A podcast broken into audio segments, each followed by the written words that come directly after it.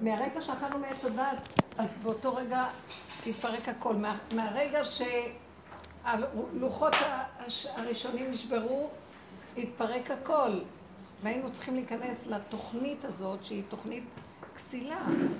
היא תוכנית כסילה.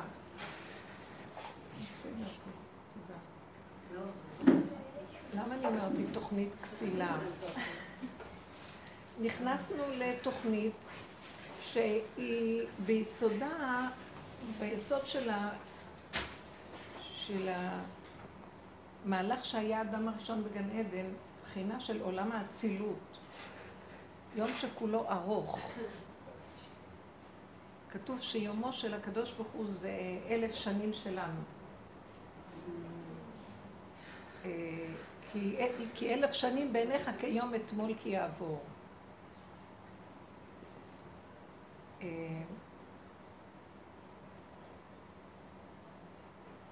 אדם הראשון היה שעה אחת בגן עדן, והיה צריך לתקן משהו ולעלות עם משהו אחר.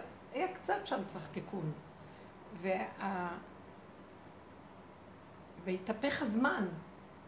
השעה שהוא היה שם, זה, בשבילנו זה מאות שנים. הוא חי מאות שנים בגן עדן אחרי החטא. עד שהוא יצא מגן עדן, אתם מבינים? הזמנים השתנו. הכל השתנה, המערכת השתנתה.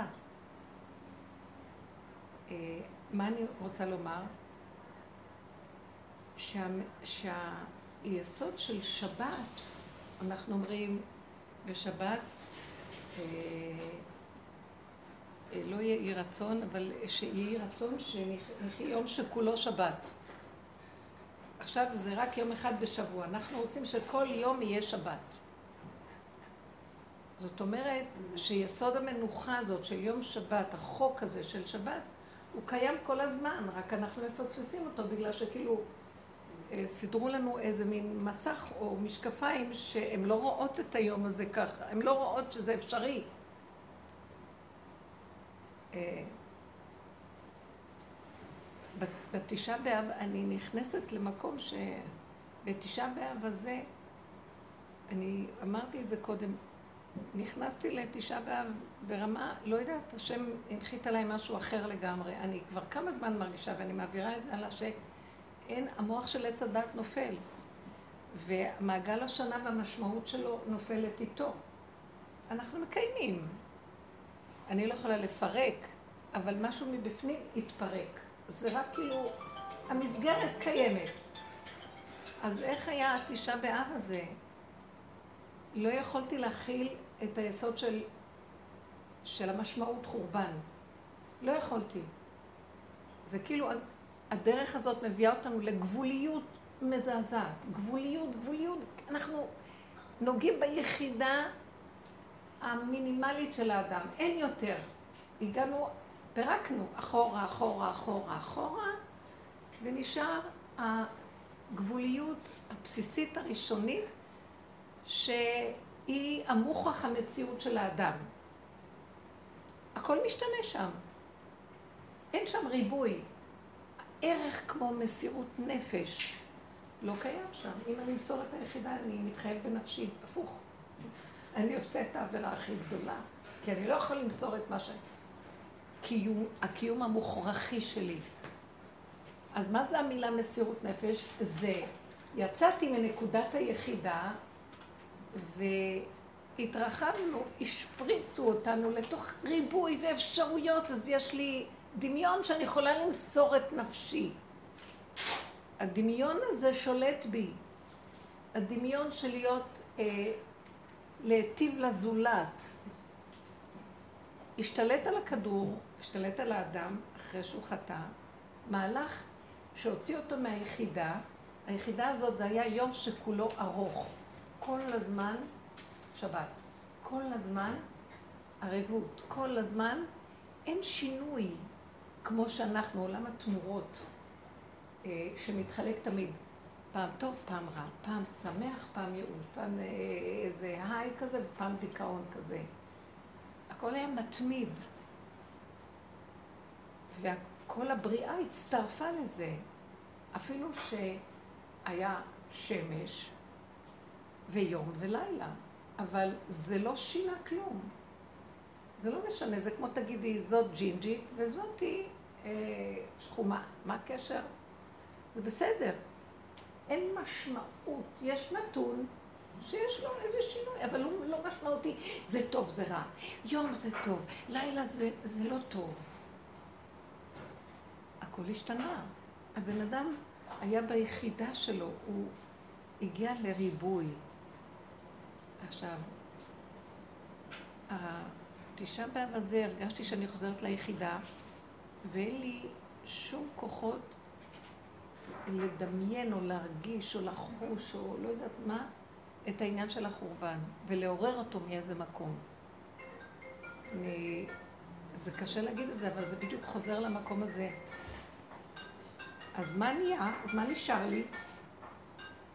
ואני לא אתרחב, מה שהיו שנים קודמות, כל הזמן מחפשים, מחפשת בחיוביות, אה, החיוביות, הישות החיובית, גנבה את, ה, את האבלות. גם דבר כזה היא לא מתביישת לעשות, לגנוב. ואז להתאבל, כאילו אני יכולה להתאבל, אני יכול, אני מתנדב להתאבל. במציאות היסודית זה, זה, אני לא יכול, אני לא יכול להתאבל, אני לא יכול להיות משהו אחר ממה שאני כאן. אז איך אני יכול לנדב תחושה כזאת או כזאת? הכדור הזה, הוא, אנחנו חיים בתודעה כסילה, טיפשית. אנחנו כל כך טיפשים שזה לא יתואר איזה טיפשים אנחנו. שאנחנו מאמינים לכל מה שאנחנו עושים, ואנחנו גם מתנדבים ומתרחבים עם ההרגשים, ואנחנו חיים ככה. וזה החולי שלנו, וזה ככה נגזר עלינו. ואז עכשיו, מי שמתנדב להיות יותר בצדקות וכאילו יכול, הוא המנהיג שלנו, ואנחנו אחריו. זה מעניין. שימו לב לגניבה. הוא חושב, מי המנהיג? אני לא צוחקת, אני אומרת את זה, אני לא לועגת על כלום, אבל תראו, בואו נתבונן. מי המנהיג שלנו? מי שיכול להתאבל יותר. זאת אומרת, לשקר יותר שיכול להתאבל, אז הוא מוביל אותנו. הבנתם מה קורה פה? למה? כי מה יהיה החטא ומה יהיה עונשו? ככל שחטאנו, אז עכשיו ממש תטפלו. הרסתם את היחידה של השלווה, אז עכשיו תלכו לשיא הסערה ותחושת הדיכאון. אז זה מראה שאתם ממצים את החטא עד תומו, את היכולת עד תומה. יכולת שאתם יכולים להתנדב, להיות כאלה שמתאבלים, כי זה היה חטא, העונש של החטא, החטא היה. אנחנו מייללים, מייללים, מה, מה, מה. אז הוא אומר, טוב, אתם מייללים? עכשיו תייללו כל שנה במצב הזה, תייללו ממש. אז זה יהיה העונש כל הזמן, לגייס את כל הכוחות שלא יודעת מאיפה, של הדמיון הכי גדול, ולנדב אותם. אתם יודעים משהו? עד כאן אני מבינה, כי זה החטא ועונשו. אין אפס, גנבת, תשלם. אבל אנחנו מאמינים בזה, שזה מעלה. הבנתם מה, מה כאן, מה כאן הפלונטר? אנחנו מאמינים שזאת המעלה. כי מי שמתאבל על ירושלים, זוכה לראות בשמחתה. עכשיו, זה ערך מאוד יפה מה שאומרים לנו, אבל מפספסים את המשמעות הנכונה. מי, שמסך, מי שהולך עם הכסילות שלו עד הסוף ומודה באמת שהוא הדביל הכי גדול שיש בעולם, הוא יזכה לראות בנקודת האמת. אבל מה עושה הבן אדם? הוא גונב את הפרשנות למקום אחר. אין לדבר סוף, תדעו לכם. אין לדבר סוף. איך? בגלל שאתה לא יכול להיות באמת, אז אתה הולך לכסילות הזאת לא מסוגל להיות, הוא לא מסוגל להבין, הלוא הוא חטא בדבר, שיבין מה יסוד החטא. אה, התרחבת ביללה. יצאת מהמרכז, התרחבת ביללה, אז מה אתה עושה עכשיו? אתה מתרחב בסיפוק של היללה. העונש הוא, תיילל, אז עכשיו אתה צריך לי הכי טוב ליילל. ולא רק הכי טוב, גם אתה תקבל איזה אני זוכרת שהייתי הולכת לכותל, אני סיפרתי את זה בתשעה באב, משתיים בלילה כמובן, זה להתפלל, בבוקר, וכל המניין, ותפילות, ואחר כך הולכים האנשים של המניינים ונשארים אה, מי שרוצה להישאר. אז אני, אני אלך הביתה? לא. אז אני חייבת להתפלל. לשבת ל... זה קינות. אבל יבש לי, אין לי דמעות ואין לי כלום, וזה הטריד אותי שאין לי דמעות. והייתי במצוקה פנימית מאוד גדולה. אני זוכרת שחיכיתי מאין יבוא עזרי. ופתאום הגיעה איזו אישה, ככה, עטופה בשחורים, והיא פרצה ביללות, ואני עליתי על הגל, וייללתי, אמרתי, הנה ההזדמנות שלך, בלי אפילו להבין.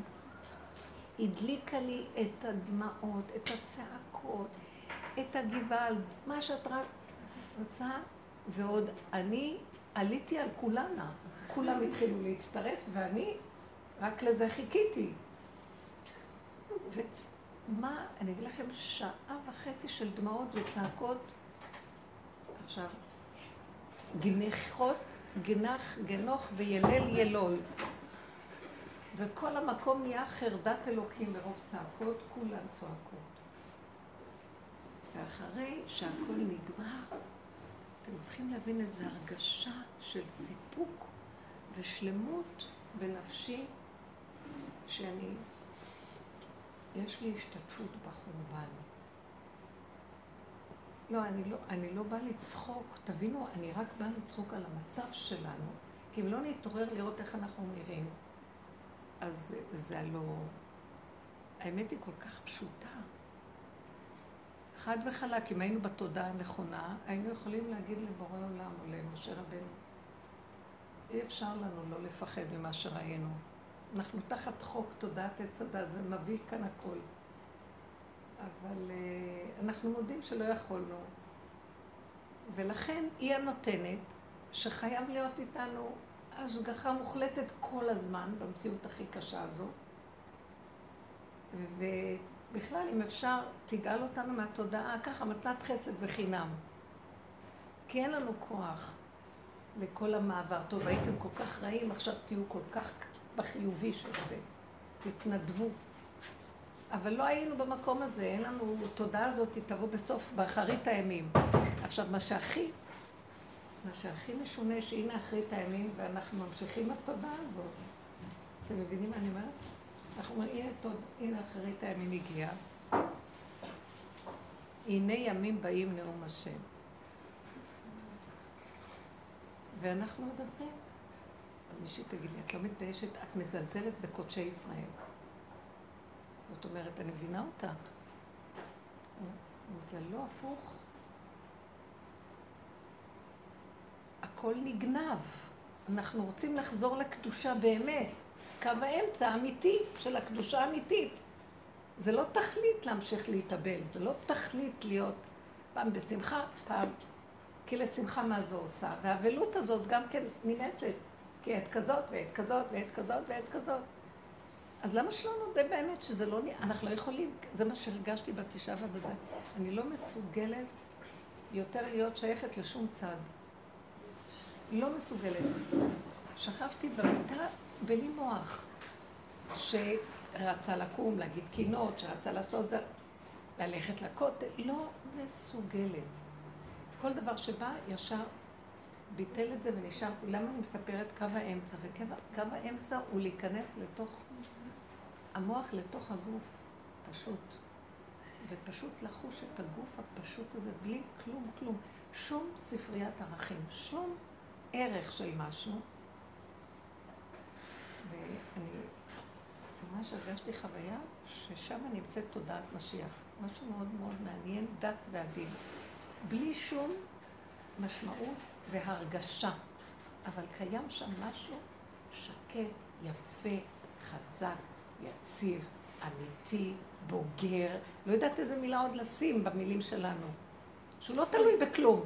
ולא צריך לשחק אותה ולא כן ולא יראו, אין ריבוי, אין אנשים, אין עולם, אין כלום. יש נקודה, שלום. לא קשור בכלום. שאני צריכה לרצות את הציבור, או את המצפון שלי. המצפון, אנחנו מרצים אותו כי אנחנו תמיד, הוא חיצוני. אז הוא כל הזמן מביא לנו כל מיני, תראי, אבל ככה, אבל ככה, אז אני צריכה לרצות אותו. כי תמיד יש דואליות שם, הוא יורד עליי, אז אני חייבת, הוא עושה לי מצפון, ואני חייבת לסדר את זה. אין מצפון, אין כלום, איך שזה ככה, הכל בסדר, ואין שום דבר. את רוצה להיות שמחה? תהיי שמחה. מה חסר לך שתהיי שמחה? את רוצה בית מקדש? הנה הוא כאן, בנוי. מה את רוצה? מה? הכל נמצא כאן ועכשיו. למה כל הזמן לעתיד לבוא ולעתיד לבוא ולעתיד לבוא ועוד מעט ויהיה וזה? זה... הילדה הקטנה שאלה את האימא שלה, אמרה לי האימא, אמא, למה את תמיד אומרת לעתיד לבוא, יהיה שמח, עוד מעט תיבנה, ועוד כמה כאלה דוגמאות. אה, לשנה הבאה בירושלים הבנייה, כל שנה, ילדה בת תשע. אבל אפשר סתם להיות עכשיו בשמחה וזהו. ואז אני ראיתי המוח במקום אחר, והמציאות במקום אחר, זה הנתק, אין חיבור בין שניהם, כי אפשר כל רגע להיות שמח, ושלום ישראל. כשהמוח הזה נכנס לתוך הבשר, אין יותר כלום, יש פשטות מאוד מאוד מאוד גדולה, ושם יש משהו חדש. אין תחושה עצמית, ויש משהו חדש, משהו שמשם יקום ויוביל לאיזה כיוון אחר. אבל אנחנו צריכים את הניקיון של התודעה הזאת. פגשתי לפני אה, כמה ימים מישהי שאני מכירה אותה הרבה זמן, אמן. אז, אה, אז היא אמרה לי שיש לה קצת, אה, יש לה קצת כאבים מפה ושם, וכל מיני דברים קטנים שהיא אמרה. ואז אמרתי לה, אז תני נקודת עבודה. וכמה דברים, כן, אנחנו מכירות, אני מכירה אותה. ואז היא, היא התחילה לצעוק. לא רוצה לעבוד.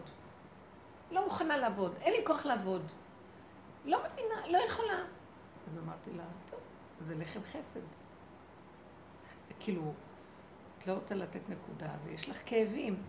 כן, אז אני רוצה שיסדרו לי את הכאבים וזהו. אה, אז זה נקרא לחם חסד.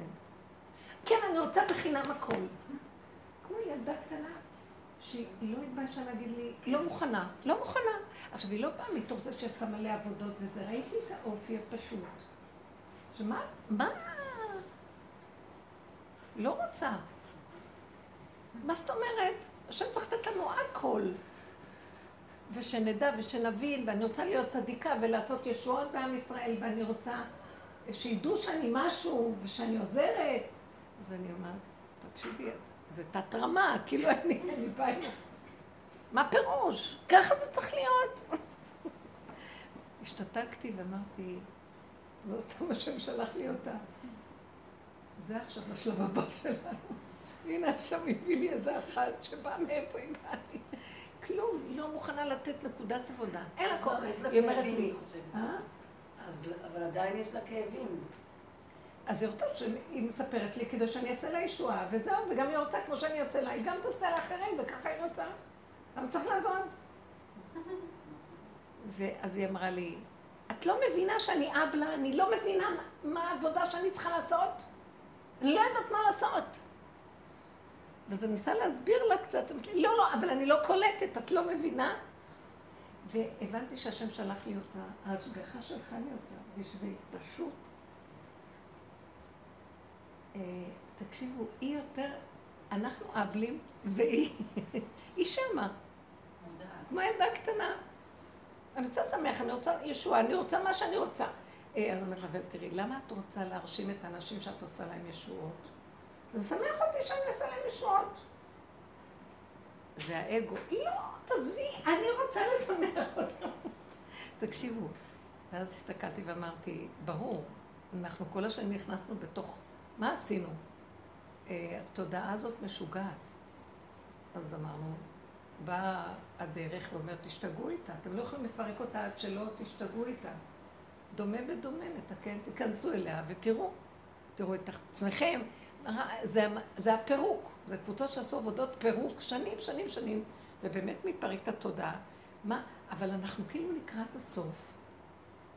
לא מוכנים להתפרק. כאילו, כמה עוד עבודה נעשה? ולמה אנחנו מחכים? שלשנה הבאה בירושלים הבנויה. אני לא צוחקת, תאמינו לי, זה נשמע לא טוב, אני נשמעת כפרנית. אבל יש איזה משהו שפתאום, אני אומרת, לפחות ליד החברות האמיתיות שלי, אני אגיד את האמת, אז מה אתם רוצים שאני אעשה? אז מישהי אמרה לי, אבל שומעים את זה. אז מישהי אמרה, שמעו את זה, ואמרו, אולי תורידי את החלק הזה שאת אמרת.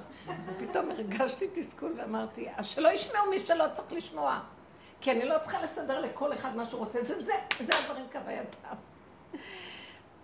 הנקודה שאני רוצה לומר, שפתאום ראיתי אותה, והבנתי שלא סתם שלחו לי אותה, זה המם אותי, הכסילות תמימות, שבעצם הראתה לי שאני כסילה והיא הרבה יותר, זה, היא לא חכמה כמו שאני חושבת, היא בפשטות אמיתית שאין אמת יותר גדולה ממנה. מה פתאום שאנחנו כל כך הרבה עובדים קשה בשביל להשיג כאן משהו, ואז יש לנו את זה אה, בעמל ויגיעה. סליחה, אני עכשיו הופכת את כל הקערה על פיה. יגיע איזה רגע שנהיה חייבים לצאת מהתפיסה הזאת. אז זה יהיה לכם חסד. כן, זאת האמת, רוצים בחינם הכל. ואז היא צעקה ואמרה, את יודעת שאני תמיד אהבתי שתנו לי הכל בחינם. היא אמרה לי את כל האמת בצורה שהיא הכי בוטה, והיא לא חשבה שזה זה לא אינטליגנטי, לפי, לפי התוכנית שלנו. גם ככה זה בחינם. גם ככה הכל... אה, אז, אז את שמה לב מה? באה תודעה של עץ הדעת אומר, וייתן כאלוקים, אלוקים עבד מאוד קשה על עצמו כדי לקבל. אתם רוצים זה, תעשו זה, אתם רוצים זה, תעשו זה, אתם תעשו זה. אתם רוצים לצאת מהעונש, של, מהחטא של המרגלים, אז אתם שנים, שנים, שנים צריכים לקחת על עצמכם את העול הזה. וככה אנחנו בתוך כל התוכניות האלה. טוב, אז מה עכשיו אני רוצה לומר? לא הייתה לנו ברירה אחרת. נשאבנו לשעבוד של פרעה במצרים, לא ידענו איך זה קרה לנו. איך קרה לנו שנשאבנו למטריקס הזה? הוא פיתה אותנו, ומפה ומפה ומפה. אה, כן, זה, זה נכון? אתם יודעים איך רב אושר פיתה אותי לעבודה הזאת? וואי, זה היה נראה לי אינטליגנטי שאי אפשר לתאר, זה נכון. כזאת עבודה עמוקה וחכמה ואינטליגנטית. בסוף אני רואה את הקטנה הזאת בה, והיא, מה זה הר של גודל. והיא ככה קטנה, ואני כל כך קטנה בגוף, וככה גדולה בפנים. שצריך וצריך וצריך, ועושים ועובדים ועובדים ועובדים ועובדים. ואני מסתכלת כי לא סתם שלחו אותה להתבוננות פנימית, אמרתי, בסדר, לא, אין אפס, עשינו מה שעשינו והיינו צריכים, אבל עכשיו מאותתים חזק חזק, הכל בחינם. איך שזה ככה. לא רוצים לעבוד יותר, על כלום. לא מוכנה להתאבל. אני לא מוכנה לעמול על שום דבר. אני רוצה שיהיה עד אליי הכל בכבוד. אני רוצה להיות עסוקה בשמחה עם הדבר שכיף לי להתעסק עם הדבר. כי אדם נהנה להיות עסוק. אבל לא בשיגעון של טירוף, שעומד עליו איזה אה, רובה ומלחיץ אותו ומכניס אותו לשיגעון של הישגיות וחשבונאות וחרדה שהוא לא יעמוד במטלות, אה, כי אחרת התוצאה תהיה זה וזה וזה וזה וזה. התרחבות לאין קץ. לא רוצה לדעת, לא רוצה לתרחב, לא רוצה כלום. אני רוצה כאן ועכשיו, איך שזה ככה, ולא לחשוב כלום. וברור שהכל יסתדר ולא יחסר דבר. כן, אני רואה את זה. עכשיו, אני לא הרגשתי את התשעה באב. מה, ש... מה שרק ראיתי שאני עושה, ברגע שאני אקום מהמיטה, אני ארצה לרוץ לעשות משהו חיובי, אה, שלילי כמובן, שהוא גנוב בחיוביות. אז לא זזתי מהמיטה. אז אי אפשר להכיל, אני עוד מעט, אני ארקב מרוב שינה, מה אני אעשה? אז רק הכניסה לתוך הבשר, זה מין תודעה שקטה שאין לה זמן ואין לה מקום ואין לה מוח ואין לה כלום, ויש שם הווה מתמיד, בלי שדוחק אותך, נו, מה, ובלי שגונב אותך המוח ואת עפה לכאן ולשם, כלום. שקט מדהים שאין בו שום גוון אה, של חיובי שלילי או מה שלא, או רקורד של איזה אה, סיפור, מטלה של משהו, כלום. ואני פשוט קלטתי למה אומרים שבתשעה באב נולד משיח, כי במקום הזה הוא נולד. זה המקום שהוא יוצא, זה בית מדרשו, המקום הזה הוא יוצא, משם. החוויה הזאת מולידה לנו את היסוד שאנחנו כאילו אה, הוא רואה אותנו והוא רושם, אני, בואו, אני איתכם. בלי טיפה של מצפון, תקשיבו, זה לא נשמע טוב. אני מתה על ירושלים. אבא שלי רצה לקרוא לי ירושלמית, אבל אמא שלי צעקה, לא תקרא לה שולמית, לא ירושלמית. מאוד מאוד, אני כולי ירושלים. את מי שאני רק יכולה הבאתי לגור בירושלים. כל השנים, הכל ירושלים, ירושלים. לא, אי אפשר להבין את העומק של האהבה שלי למקום הזה, לקדושה, לכל דבר. ועכשיו כאילו, אין משמעות. אין משמעות. הכל מתמוסס, בגלל שזה נגנב הרבה ונשאר, אה, שירושלים זה אני, השבת זה אני. ומה זה אני? היחידה. השבת זה היחידה, ירושלים זה היחידה, בית מקדש זה היחידה, הנשימה זה היחידה, הבורא עולם זה היחידה. אתם מבינים מה אני מדברת? אין ריבוי של פה, שם, כאן, דרגות, משמעויות. זה מה שפעם נכנסתי ל... נכנסתי ל... חיכיתי הרבה זמן בחוץ, בסוף הגבאי הכניס אותי לרב אושר. ואז אמרתי לו, אה, פעם הוא היה מנקה במטבח, שם מטבח קטן שהוציא ארוחות לכל העולם. אמרתי לו, אה, שמוליק, שמוליק ליברמן. שמוליק. אה, נהיית הגבאי של רב אושר, עלית במדרגה? הסתכל עליי בכזה פשטות, והוא אמר לי, באמונה אין מדרגות, באמת אין מדרגות. אני זוכרת שזה כל כך חד, ואז הוא הכניס אותי לרב אושר. בשבילי הוא היה כרגע רב אושר, כבר רב אושר לא הייתה לו משמעות כזאת, אמת גדולה אמר. אין מדרגות. עכשיו המוח עושה את המדרגות, כל תרבות תודעת עץ הדעת, זה למעלה, למטה, לאורך, ציונים, אה, דרגות וכן משמעויות ומה לא. העולם הולך להתפרק. פשוט יש הרגשה חזקה כזאת, המשמעות של הדברים מתחילה לאבד את המשמעות שלה. הספרייה, זה לא משנה. זה היה מין מקום שלא משנה לי אם אני אגיד או לא אגיד, אם אני אקום או לא אקום, אם אני אשן או לא אשן, כלום, לא משנה כלום, זה לא תלוי בשום דבר. והפוך, אם אני אעשה, אני אפריע למקום הזה. עכשיו, אי אפשר לא לעשות, אבל כאילו, ביקשו ממני את החוויה שברגע שאני אקום ביום, אני אגנב עוד פעם, אז תחווי את הכלום הזה עכשיו, יפה. בלי אבל שום גוון של שלילה או מה. בואו ניקח מה שהתחלנו, יום ט"ו באב. יש איזה מקום קטן בגמרא שאומרים שביום הזה ירדו לחולל בכרמים והיו... שמתם לב מה עשו מזה? זה לא היה ככה פעם. אז בכל דבר עושים, זה, זה הופך להיות עכשיו, זה ערך עליון, ופתאום כולם מקיימים את הגמרא. כתוב, תורה ציווה לנו משה. זה דמיונות של בני אדם, זה שיממון פנימי, זה אחיזות בכל מיני דברים כדי להרגיש. והעבודה הזאת שלנו הביאה הביא אותי למקום לכבות, לכבות, אם אפשר, היה איזה חלום כזה של מישהי שהיא סיפרה, שהיא יושבת ופתאום היא מרגישה שמורידים את השלטר. חוטים, יורדים חוטים, חוטים, חוטים, חוטים, חוטים, ונהיה חושך מוחלט. נחבר התודעה. אמרה לי, נחבזה, נחבא התודעה, אין כלום. היא ישבה בחושך, והיא אמרה, זהו, הולך עליי, אני כנראה מתה. היא אמרה שזה היה חלום חי כזה, אני כנראה מתה, וזהו.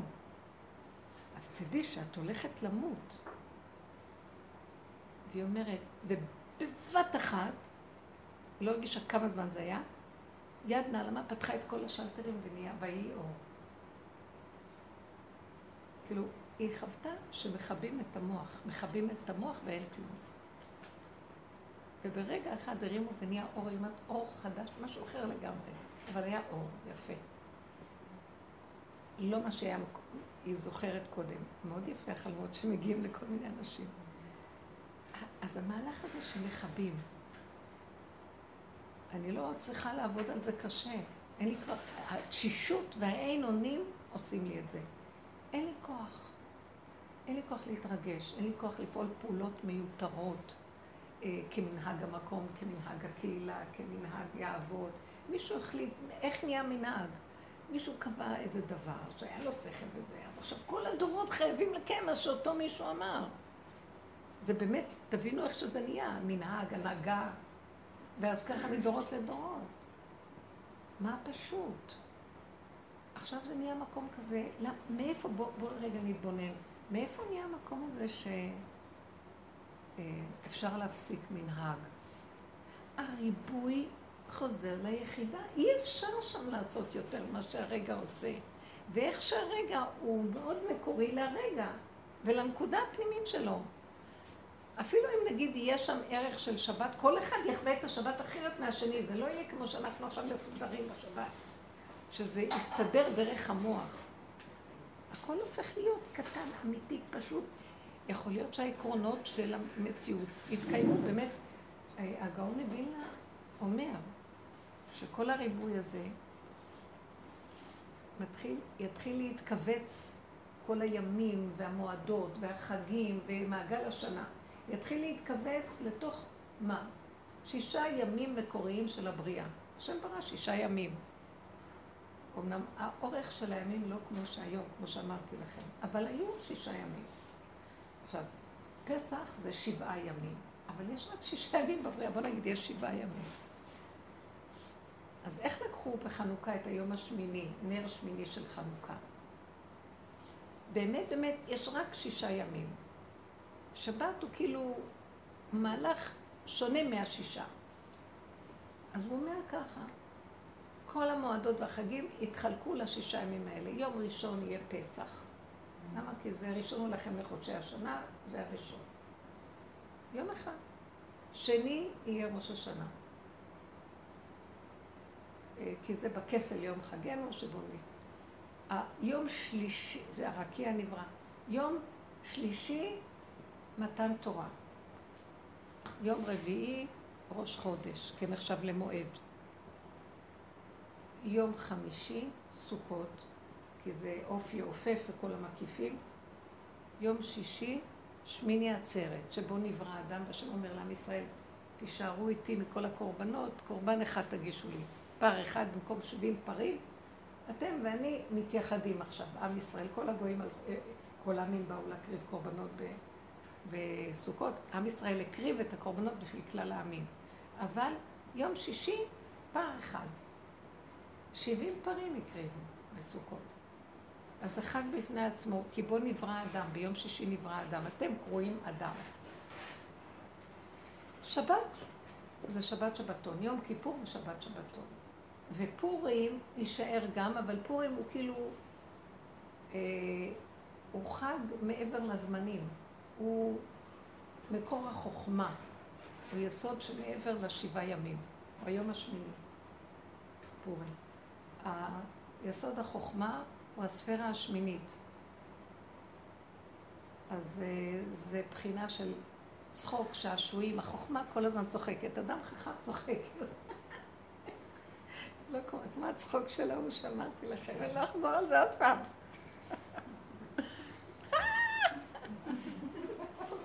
צוחק, צוחק, הכל צחוקים.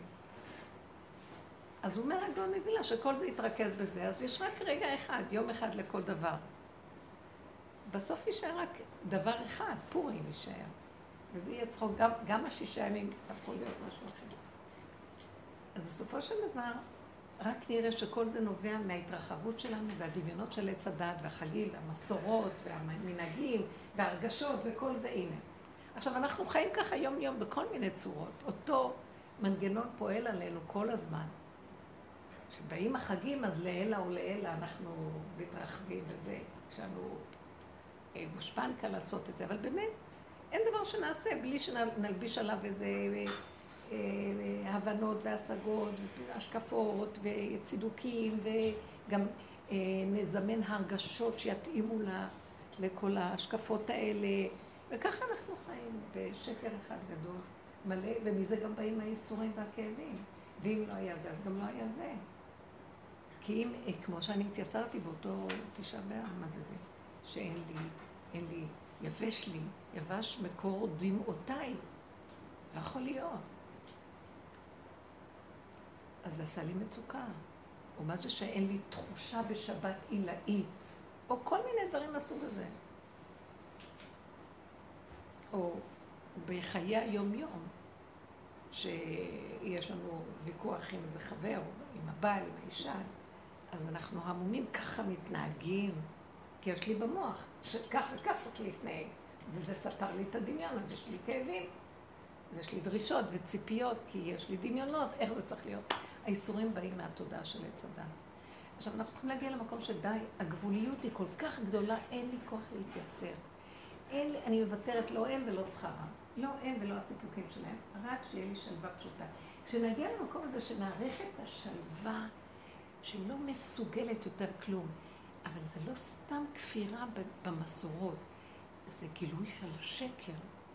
והמסורות שנתנו לנו הן חייבות יהיו להיות כדי למצות את קובת התרעלה, לנפח את הדמיון עד הסוף, עד שהוא מתפוצץ, כי אין לו כבר מקום איפה להיות. שתית, מיצית את קובת התרעלה. נגמר. זה לא בגלל שמלכתחילה זה כך צריך להיות. יש בתוך היסודות האלה נקודות של אמת, אבל ראיתם איך הם נבלעים?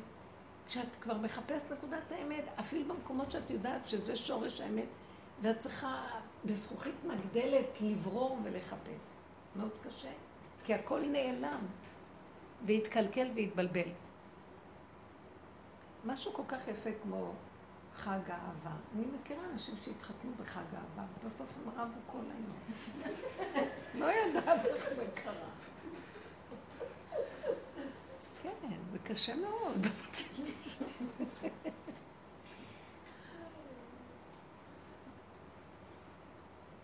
ממש, אני לא רוצה לספר לכם איזה סיפור היה שם. ממש, ממש. היא חטפה ממנו מכות. אז מה נעשה עכשיו? לא, זה מאהבה. אז זה בדיוק האהבה של התודעה הזאת, שיום אחד אהבה, ואותה אהבה למחרת הופכת להיות השנאה הגדולה, כי זה מעגל שלא נגמר. עת כזאת ועת כזאת, ועת כזאת ועת כזאת, ותחת השמש הבל הבלים, לא יוכל לתקון, מעוות ממש. אז עכשיו, אין לנו יכולת לפרק את זה עד שאנחנו לא מתבוננים ומתבוננים ומתבוננים. אני אגיד לכם את האמת, גם, גם הזמן של ההתבוננות נגמר. כשאני ראיתי את האישה הזאת שהיא פשוט, בסוף, את רואה אותי, היא באה לפגוש אותי, בסוף אני רציתי לקבוע איתה פגישה. היא אפילו לא הבינה למה. כי כל מה שהיא דיברה, אני אה, אה, תרגמתי את זה לדבר החדש. אז הייתי צריכה את הכסילות שלה, את, את המצב הזה הייתי צריכה. כי זה באמת הכי אמת. למה שנעבוד כל כך קשה, ולמה שכל הזמן אה, המצפון, ולמה שאני ארצה להגיע למשהו, ואף פעם לא מגיעים, שמתם לב? זה תודעה של העתיד לבוא, אף פעם לא מגיע לעתיד לבוא הזה, כי אין לו עתיד ולא עבר, ויש את הנשימה הזאת, נחיה אותו ואיכשהו ככה, זה בסדר גמור הכל. בלי משמעות, בלי זה, כל הקטע הזה חייב ליפול, אז איך נעשה? אבל עכשיו זה זמן שאנחנו באמת, מצב שלנו, אני, אני יודעת, אם רק תתבוננו, תכניסו את המוח בעצמות שלכם, תראו כמה אתם תשושות ואין לכם כוח לכלום. ולקבל את הכל איכשהו ככה, ולא לתת למוח הזה, כן, ולהפחיד אותך, ולעורר אותך, אה, לזעזע אותך, מה קורה לך. כי זה עוד פעם משהו שמביט ו... ומבקר ושופט ודן. ובתודעה החדשה אין כזה קומה, אין קומה כזאת. הקומה הזאת לא נמצאת בכלל. אין, אין שפיטה, אין איזן חוזר, אין מבט, אין כלום, ככה וזהו. אבל אחרי שכאילו מיצינו, זה... אני לא רוצה לחזור לשם. מרגישה שנותנים לנו פתח עכשיו לצאת. ויש כזה דימוי ברבינו יונה, שהוא כותב, ש... ש... שאנשים נלכדו בתוך בית סוהר. חטאו, לא חטאו, כן חטאו, לא מדברים כבר, כי זה הכל גם סיפור אחד גדול. והגיע איזה רגע שראש הסוה... הסוהרים פותח להם פתח ואומר להם, תצאו, תברחו, אני פותח לכם. זהו. אז אנשים נמלטים, ויש שם איזה אחד שהוא מתחיל להגיד, רגע, אבל תגיד איך זה קורה, אבל יש לנו עוד שנתיים לשבת. זה לא בדיוק פשוט, זה לא מוסרי מה שאתה עושה, וכן הלאה וכן הלאה. אז ההוא מסתכל עליו ואומר לו, אין הדעת סובלתך, תישאר כאן עוד 500 שנה. את אומרת, פותחים את השערים, ולא שואלים שאלות. יש תחושה חזקה כזאת. לפחות אני מרגישה ככה. שער החמישים נפתח. זה שער עם תודעה אחרת לגמרי. זה לא הסדר, זה לא... זה, הם קוראים לזה הסדר העולמי החדש. עכשיו נזכרתי שיש מילה כזאת. אני לא יודעת אפילו מה זה. זה לא הסדר הזה. תדר. איך? תדר. עכשיו אמרתי זה לתדר תדר עולמי חדש. מאוד יפה. כן, נכון. הטף מגיע לכאן להציל אותנו במקום הסמך. הסדר זה סמך מ', זה הנחש עם הזנב בפה, והטף זה הסוף, הסוף. הטף היא עוד של סוף. שעם תף, סוף, הסוף, תדר עולמי, זהו, סוף של העולם. הטף דר שמה, סוף גר שמה. זהו, אין כלום, תחזור. אבל צריך להיכנס לזה, כי כל פעם שהמוח יתחיל לגנוב אותנו, אז תרדו למקום ולהגיד, רגע, ככה וזהו. עייפות כזאת שלא רוצה להתרחב. תנצלו את העייפות. זה היה מאוד טוב הצום והעייפות שהיה לי, כי היה לי גם עייפות של כל השבוע.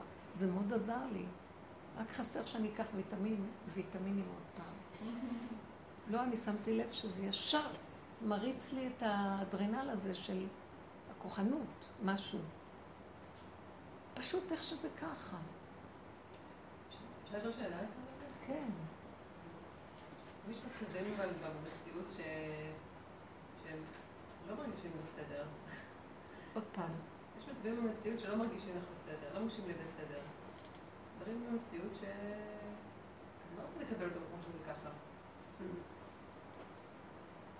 אה, את יכול, את, אני יודעת מה את רוצה. את רוצה קודם לסדר אותם, ואחר כך תגידי איך שזה ככה, זה טוב. אז את לא תגמרי לסדר את זה, יבוא משהו אחר. את לא תגמרי את זה, שזה לא צריך מחר. אני אומרת, תדלגי על הרצון לסדר, מבינה? זה דמיון שאת רוצה לסדר את הדברים שנראים לך לא בסדר. זאת בדיוק התודעה. אף פעם היא לא תסכים שנגיע... תגיעי לסדר, אחרי רגע היא תסדר לך עוד כמה דברים שלא בסדר.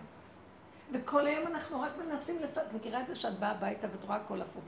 כועס, תחילה לסדר. אחרי שעה הכל מתהפך עוד פעם. תשארי איך שזה ככה, תשבי. ילדים לא רואים כלום, הם נהנים מאיך שזה ככה. לא, אני, רק נותנת לך איזו נקודה. למה את מתכוונת לא בסדר? תני איזה דוגמה. מישהו בא לפגוע בך, או מישהו בא... לפגוע בך. כן. או נגיד, אה, אני אישית, הקטע של המסכות מאוד מפריע לי. המסכות מאוד מפריע. כן, כשמחליפים אותי לעצמי מסכה, ואני חושבת שזה לא... אז זה כמו שיש, בשבת השכלתי יושבת, והיא הייתה גם כן, היא לא הרגישה טוב, זה הלכה להיבדק. אמרו לה, תורה מסיני, קרונה. אז אה, שבועיים, שלושה הם בבית, ונהנים עד הגג, והילדים אומרים, סבתו, שזה כיף, יש עוד שבוע שנשאר לנו להיות בבית, אנחנו מאוד נהנים. חגיגה, זה נחמד, לא אכפת לי שישמחו וייהנו. אבל מה היא אומרת? אז שהיא יצאה, והם באו אלינו לשבת, אחרי uh, שהיא יצאה. אז האורחים השניים שהיו אמרו, את בדקת את עצמך שהכל בסדר? כאילו עשית... היא אמרה לי, לא, לא, פשוט היא אמרה, לא, אנחנו כבר היינו שבועיים, אז זהו, כבר לא. אז, אה, ואז היא אומרת, אז היא התחילה לדבר על המסכות, והיא לא מבינה איך אנשים לא הולכים עם מסכות, ולמה, וזה, יש ערבות הדדית, ולמה שאני אחר כך אדביק מישהו אחר. ואז הוא אומר לה, אבל את לא הלכת להיבדק, אולי את עכשיו מדביקה את כולנו. אז, אז צחקנו רגע, לא, יכול להיות שזה עובר, דגירה, לא יודעת מה אומרים על זה. אבל פתאום, אז היא כעסה, כאילו, למה לא מכבדים את זה? זה ערבות הדדית. ואז אז השם נתן לי איזה דיבור, אמרת לה, תקשיבי, את מכבדת שקר. ככה אמרתי לה, ואת מאוד רצינית לכבד אותו. אני לא נגד המילה כבוד. כשאת מבוררת מה את מכבדת. בוא נגיד גם שלא מגיע לבן אדם הזה כבוד, כי ביררת שזה שקר, אבל מנהג המקום לכבד. אז אני לא אזלזל, אבל אני לא אתן לו את כל הלב שלי בכבוד, אני אשחק אותה כבוד. אבל את מדברת כאילו ברור מאליו שמה שכאן הם ממציאים זה מוכרח להיות, אז תכבדו ולא תכבדו וכן תכבדו. כאשר את בעצמך עושה כל מיני דברים שיכול להיות שבכלל לא מכבדים, כי נמאס לך ואת יכולה לצאת לפה או לשם ואת לא תשימי לב לכלום. אז, אז אמרתי לה, זה דבר שאת שמה לב איך אנחנו, בגלל התודעה של עץ הדת, אנחנו למדנו לשקר ולכסות ולסדר וגם להמציא ערכים נפלאים של כבוד האדם וערבות הדדי וכל הדברים האלה. ואז היא גם אמרה לי, תראי, היא אומרת, ונניח את הכל, ונשים את הכל בצד, ותחשבי רגע, שכל עם ישראל ביחד לובשים מסכות, זה גם דבר מאוד גדול. אמרתי לך, כן, גם פרעה אמר, זה אחדות, היא אומרת. אמרתי לה, גם פרעה אמר לעם ישראל, כולם יעבדו עבודת פרך, כל ישראל חברים, בעבודת פרך. זה יאחד אתכם, זה יעשה אתכם אחלה עם מאוחד. כולם עם אותו ערך. תגידי, את שמעת מה את אומרת? אז כל ערך, המילה אחדות, אז מה עושה עץ הדת? לוקח ערכים נשגבים ומתחיל לתקוע אותם בכל מצב, אנחנו מתחילים להאמין לזה, והלכנו לאיבוד בכל מיני... הפרופורציות הלכו לאיבוד. אנחנו מאמינים בכל הדברים האלה. ואין הדעת סובלתנו, עוד לא רק סתם. שמים לזה גם כובע עד השמיים, וזקן עד הרגליים, והביא אחד גדול, ובשניות הכל הולך לאיבוד, וחושבים שאנחנו אנחנו בעלי ערך של ערבות הדדית. ואת משתחווה לאיזה צלם, פסל, ממשהו שבכלל אין לו ערך ולא כלום. ועשית ממנו ערך עליון, וככה כל התרבות בנויה. אז אמרתי, נכון, ככה את מאמינה. אז כל אחד סידר, זה האמונות שלי, זה האמונות שלי, זה האמונות שלי. ועכשיו, הכסילות הכי גדולה זה כשכל אחד מכבד את האמונות של כל אחד. לא, סליחה שאני אומרת. אני עומדת בצד התחילה לצחוק. חירות האדם. אחד רוצה להרוג את השני, חירות האדם. לא להתערב. זה מה שקורה עכשיו בארצות הברית. כל מיני דברים. זה בדיוק מה שקורה. לא, אה, שוטרים לא יכולים לעצור את כל הפורעים האלה. אבל אתם שמים לב איך שהכסילות מתחילה להתגלות באמת של כל התודעה הזאת? כי בנינו את ה... היא הלכה ועפה על עצמה בהתייפפות כל כך גדולה, שעכשיו... אה, אין מה לעשות, מרוב ש... ואז בסוף הנחש עוקץ את עצמו ויכלה את עצמו, וזה עונשו, מרוב יפיפות וגבות. אז מי שרוצה ימלט את נפשו ויטוס מפה, זה משוגע. תצאו, תצאו. פתחו פתחים, משחררים את העסק. זאת אומרת שמישהו רוצה לפגוע בך. אז זה מה שאנחנו עשינו כל ה... להתעורר מהתרדמת של הדמיון, שאני מגדירה ואומרת, ההוא רוצה לפגוע בי, זה מעליב אותי, ההוא... אה, זה לא ייגמר. תלכי תסדרי אישה, הוא לא יעליב אותך, הוא יבין שעשה משהו לא טוב, וכן סליחה, מחר יבוא בצורה אחרת שהוא לא שם לב אליה אפילו, זה כל התודה. אז מה מתבקש מהאנשים הבוגרים שמתבוננים ורואים את המעוות לא יוכל לתקון, שאי אפשר לצאת מזה? פשוט מפסיקים לשים את המבט בחוץ ולדרוש סדר, ונכנסים לתדר חדש.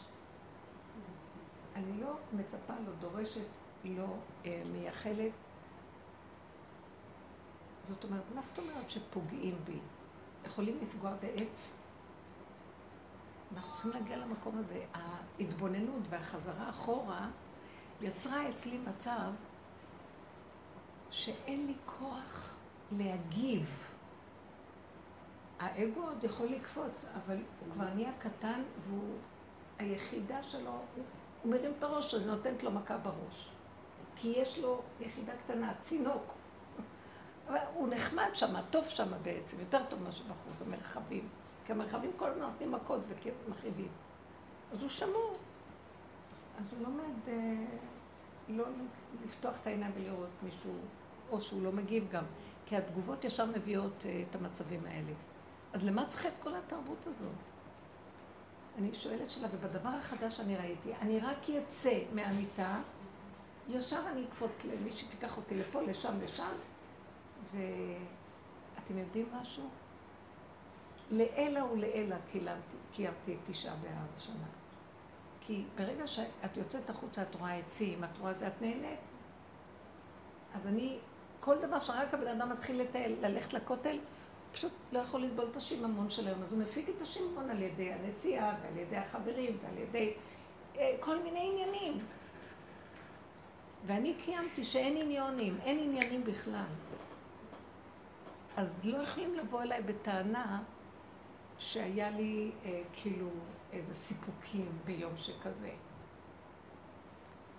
שימו לב איך השם סידר לי את המדרגה הכי נכונה באמת בתשעה באב. לא יוצאים לאף מקום ולא רואים כלום ולא שומעים כלום ולא כלום, רק נשארים בנקודה. אבל מה? אם המוח שלי היה מול תודעת עץ הדת, זה קשה מאוד, הייתי סובלת. הוא סובב לי את הפנים לתדר חדש. איזה יופי זה היה, איזו הרגשה, שום הרגשה של זמן, מקום, תחושה, קיימות. לא הרגשתי את הצום, כבר הגיעה שעה תשע ולא רציתי אפילו לשתות. ובדרך כלל אני יודעת קפה, יש לי כאבי ראש בצומות, כלום. אה, יש לי שאלה על זה. איך אתה מגיע לתודעה של אה, עץ הדת אם אתה מורה בכיתה ולפעמים אתה מרגיש שהם משפילים אותך ואתה רוצה לקרוא את הכיתה לסדר ואתה כאילו באמת מרגיש מושפל שאתה עומד מול אה, קבוצה של אנשים ש... אתה יכול להיות בתודעה הזאת ולא לעשות פה סדר ב... נכון, את צודקת, זה מאוד קשה. זה השלוחים של התודעה, משרד החינוך. כל המבנה הזה של הכיתות והסדר הזה, זה אבי אבות אה, המנגנון. אני, אין לי תקנה לדבר הזה. אבל אפשר, אה, מי שמתאמן יכול לנצל את זה, כמו שאני אה, כאמצעי להתחיל לרדת מהעץ, כי הירידה היא לא הבריחה, ואמרתי, טוב, אני לא קשורה. אתם יודעים מה עשינו בעבודה? לקחנו את הדבר ופירקנו אותו. כי מהדבר עצמו הוצאנו, איך בהומופתיה עושים? לוקחים את ה... או בחיסונים, לוקחים את המחלה עצמה וממנה נותנים את הריפוי. אז היינו חייבים להישאר במחלה, בחולי, ולהתבונן, וזו שעה קשה. תראי איך את נראית. מה, מה את רואה? כיתה באמת, לפי השכל של עץ הדת, שכל חיצוני, והוא מסביר ומתרץ, מצטדק, מאשים את השני, מצדיק את עצמו, ואת צודקת, מה אנחנו מחפשים את האמת, לא את הצדק. מהי האמת? איפה החלק שלי בתוך כל הסיפור הזה? לא מה שהיה צריך להיות. איך אני מגיבה למצב הזה? כעס, רוגז, כמו ילדה קטנה שצועקת, אתם לא מבינים שזה הסדר העולמי, ומה אתם עושים? אתם מתנהגים לא בסדר, והיא צועקת עליהם המורה, ויכולים להגיע לתסכול עם ילדים ש... מזל שהפחידו אותנו עם המשטרות בשנים האחרונות. ואז תסתכלי על עצמך ותראי מה את באה אליהם בטענה, את בדיוק אותו דבר כמוהם. מפונקים, רק משהו בסדר, לא הולך לנו, ישר אנחנו בדיוק מתנהגים כמו הילדים. והם מראים לנו בעצם את עצמנו. הילדים האלה מראים לנו את מציאותנו. אז ככה התחלנו ללמוד, כי ממנו ניקח לעבוד את השם.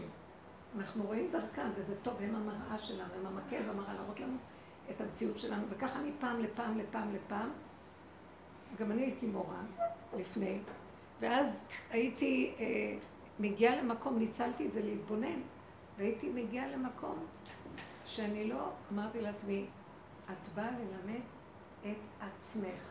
את חיה עם עצמך. את הולכת בשביל עצמך. ואז אמרתי, אני לא, לא, הכיתה לא תשמע, אני אדבר על עצמי. דיברתי בשקט לעצמי, אחר כך השתרר שקט כי הייתי נראית משוגעת. וזה היה הסיכוי שלי שישתקו. וגם אם לא, אז בסדר, אני לימדתי את עצמי. כי רציתי ליהנות, וצפצפתי, וזה היה כמו משהו משעשע, כאילו. באמת, אחרי כמה זמן אמרתי, תרגלתי את זה שלום. אי אפשר להישאר במערכות, כי המפקחות והמנהלות והזה רוצים פתקים ועניינים. מה אני אגיד להם, לימדתי את עצמי?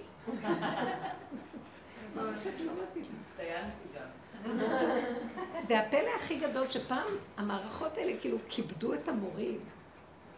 אבל שמתם לב לא מה קורה בזמנים האחרונים? זה חוכבית תלולה. וזה לא פוגע, כאילו, אתה כאילו לא שולט על זה, זה פגיעה כאילו כשמזלזלים בך, לא? כאילו, ודאי, את צודקת. בשביל המערכת שהשקיעה ורוצה ויש לה סדר ומה צריך להיות ומה מה, מה השכר ומה מה ההשקעה ומה השכר והכל, את צודקת. אבל אה, מה זה יעזור לך להיות צודקת? הרבה צודקים מתו והחכמים נשארו לחיות. מה יעזור לך הצדק? תתפקעי מעצבים ועלבון וצער. תביני, המערכת משובשת. אז או שאת תהיי מורה, או שתבואי ותעשי צחוק, או ש... אני, אני אין לי עצות, כי היום המורים, יש הרבה תסכול. את היית מורה, לא? עדיין. תקשיבי, לא- אם מה אני שאני ראיתי, לא. אבל אני אראה מה שהעבודה הזאת עשתה לך, את למדת ליהנות ממה שאת עושה, ואם לא, את לא מוכנה לוותר על ההנאה שלך ממה שאת עושה. אם הגעת למקום כזה, מצפצפת על המערכות, על הכל, את הקובעת, את נהנית וזהו זה, והילדים נהנים איתך, כי הם רואים את האמת והפשטות, ואת אומרת בריש גלי את הנקודה של האמת, אז אפשר להמשיך, ואם לא, שלום, לא צריך. אז אנחנו... באמת, יש לי רע- היה לי רעיון ופתחתי לעשות אותו, כאילו רציתי להתחיל שיעור עם גיטרה. כאילו פשוט להתחיל לנגן כאילו איזשהו שיר, ואז ככה לרכז אותם. ואז להתחיל לספר איזשהו סיפור תוך כדי שיר. אני לא מעיזה לעשות את זה. תראי, הדרך שאנחנו עובדים, לא אין לנו פרופורציונלי, פתרונות. כאילו, אנחנו לא. מחפשים פתרונות איך לסדר את עץ הדעת החיובי, שיסתדר לו, תוצאה חיובית. אנחנו רוצים לחפש את האמת. ומה בסוף נראה מעוות לא יוכל לתקון. היום גיטרה, מחר תביא כינור, מחרתיים תופים, לא יעזור לך. לא מבינה? המערכת משתב... המערכות האלה משתבשות, כי למה? כי עץ הדת מתחיל להתפרק. לא ככה ילמדו את הדור העתידי. זה לא עובד יותר. מיצינו את המוח הדמיוני הזה. וראיתם איך זה היה לקראת הסוף? כאילו, לפני שסוגרים את הפסטה, ללמוד, ללמוד, ללמוד, כולם אקדמיות, כולם לימודים, לימודים. זה לא היה קודם. כבר התפוצץ הדבר. היום רוב הצעירים מבינים ויודעים שחבל להם להשקיע באקדמיות, לא מרוויחים כלום. עוד תואר ועוד תואר ועוד תואר. פשוט הולכים ומרוויחים דרך האינטרנט, דרך מה מוכרים, עושים, נהיים מיליונרים, וזהו. לא רוצים יותר את הצורה הזאת. מה יש בזה? טוב, זה העולם מתחיל להתפרק. כי הדמיון, מה לא הלבישו על זה נאורות, ואיזה הרגשות, ואיזה מדרגות, ואיזה... הכל נגנב, הכל נגנב, הכל נגנב. אני רוצה לשאול שאלה. כן. אה, דווקא בענייני אהבה. כן. אה, היה לי, פעם, פעם את היית אומרת את זה הרבה, היית אומרת, אה, מי שקשה לו, השם אוהב אותו. כאילו, לא התרחבת זה, היית ככה... עכשיו, עכשיו השם שלנו שונה. מי אז אני שקשה לו, אני שונא אותו. אתם מבינות את זה? זה כן היה נכון. אנחנו מלווים בכל הזמן מדרגות של אלוקות. זה- הקשה זה כבר מה שאתה עושה, עושה מזה. אני, כאילו, השבוע היה לי איזה... איזה... אל- סליחה. איזה עלבון, כאילו, אם אני רוצה לקחת את זה, כאילו, בטבע. בטבע זה עלבון, אוקיי? ו- ואז אמרתי לעצמי, זה דווקא, כאילו, עבדתי עם זה חזק, כי לא רציתי לקבל, לא... הב- הבנתי שהעלבון הזה, זה- בעיה שלי, שאני עושה מזה עלבון. את מבינה את איפה אומרים? אנחנו יוצרים את המצב הזה. כפרשנות שלנו לדבר היא יוצרת אה, תוצאה עלבון.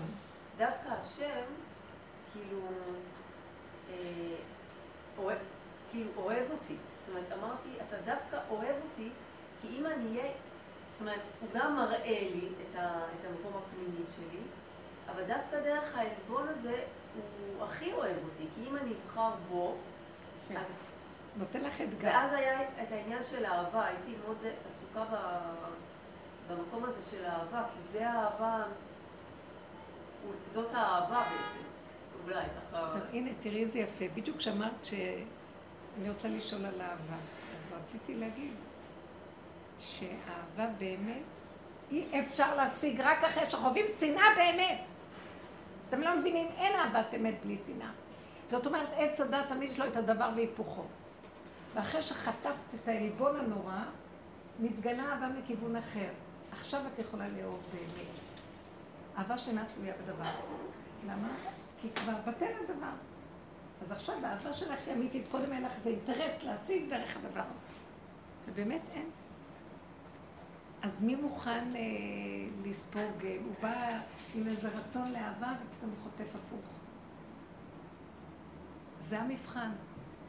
אז אל תבוא עם רעיונות של אהבה. דמך בראשך. ואנחנו כל הזמן פה ילדים קטנים מחפשים אהבה. עכשיו, כל אדם, כל יציר נברא רוצה אהבה. וזה נובע מה, מזה שאנחנו יצאנו מהבורא. הוא יצר אותנו. אז כולם שואפים לחזור לאהבה הנצחית של האין סוף הזה. אבל ברגע שיצאנו, התנתקנו מאהבה, מהאחדות. אהבה בגימטריה אחד. התנתקנו מהאחדות הזאת. וההתנתקות עשתה פחד, וזה השנאה, הפחד. הפחד הוא יסוד של אהבה או פחד. אהבה, השנאה היא יסוד של פחד. כי אתם יודעים איך זה הפחד? זה כמו, את נמצאת ברגיעות, פתאום בא מישהו מאחורה ומפחיד אותך. ואחרי רגע את שונאת אותו. אז האהבה היא יוצרת, הפחד יוצר שנאה. אז עכשיו זה המהלך. את לא יכולה לחזור לאהבה בלי לעבור דרך, דרך זה. זאת אומרת שהכדור הזה אומר, לא, אנחנו רוצים אהבה. והוא לא לוקח בחשבון את המהלך הזה. וזה הדמיון של עץ הדת. הוא כל הזמן מדמה לנו דברים, ובואו ותיקחו. ואז הוא זורק אותנו לחיים וחוטפים מכות בלי סוף. הוא מרמה אותנו. הוא מרמה אותנו כל הזמן.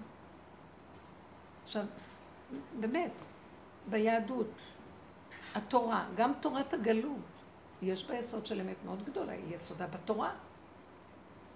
התורה לא מדברת על אהבה ברמה הזאת. אתם יודעים מה היא אומרת? אחד צריך ללכת, לקחת אישה, אחר כך הוא יאהב אותה. לא צריך לצאת קודם ולאהוב ולהכיר, ואהבה וכל זה. אהבה נוצרת מעצם זה ש... הוא צריך שתכין לו משהו, היא צריכה שיכין לה וייתן לה, אז ככה זה אינטרסים, זה עושה אהבה.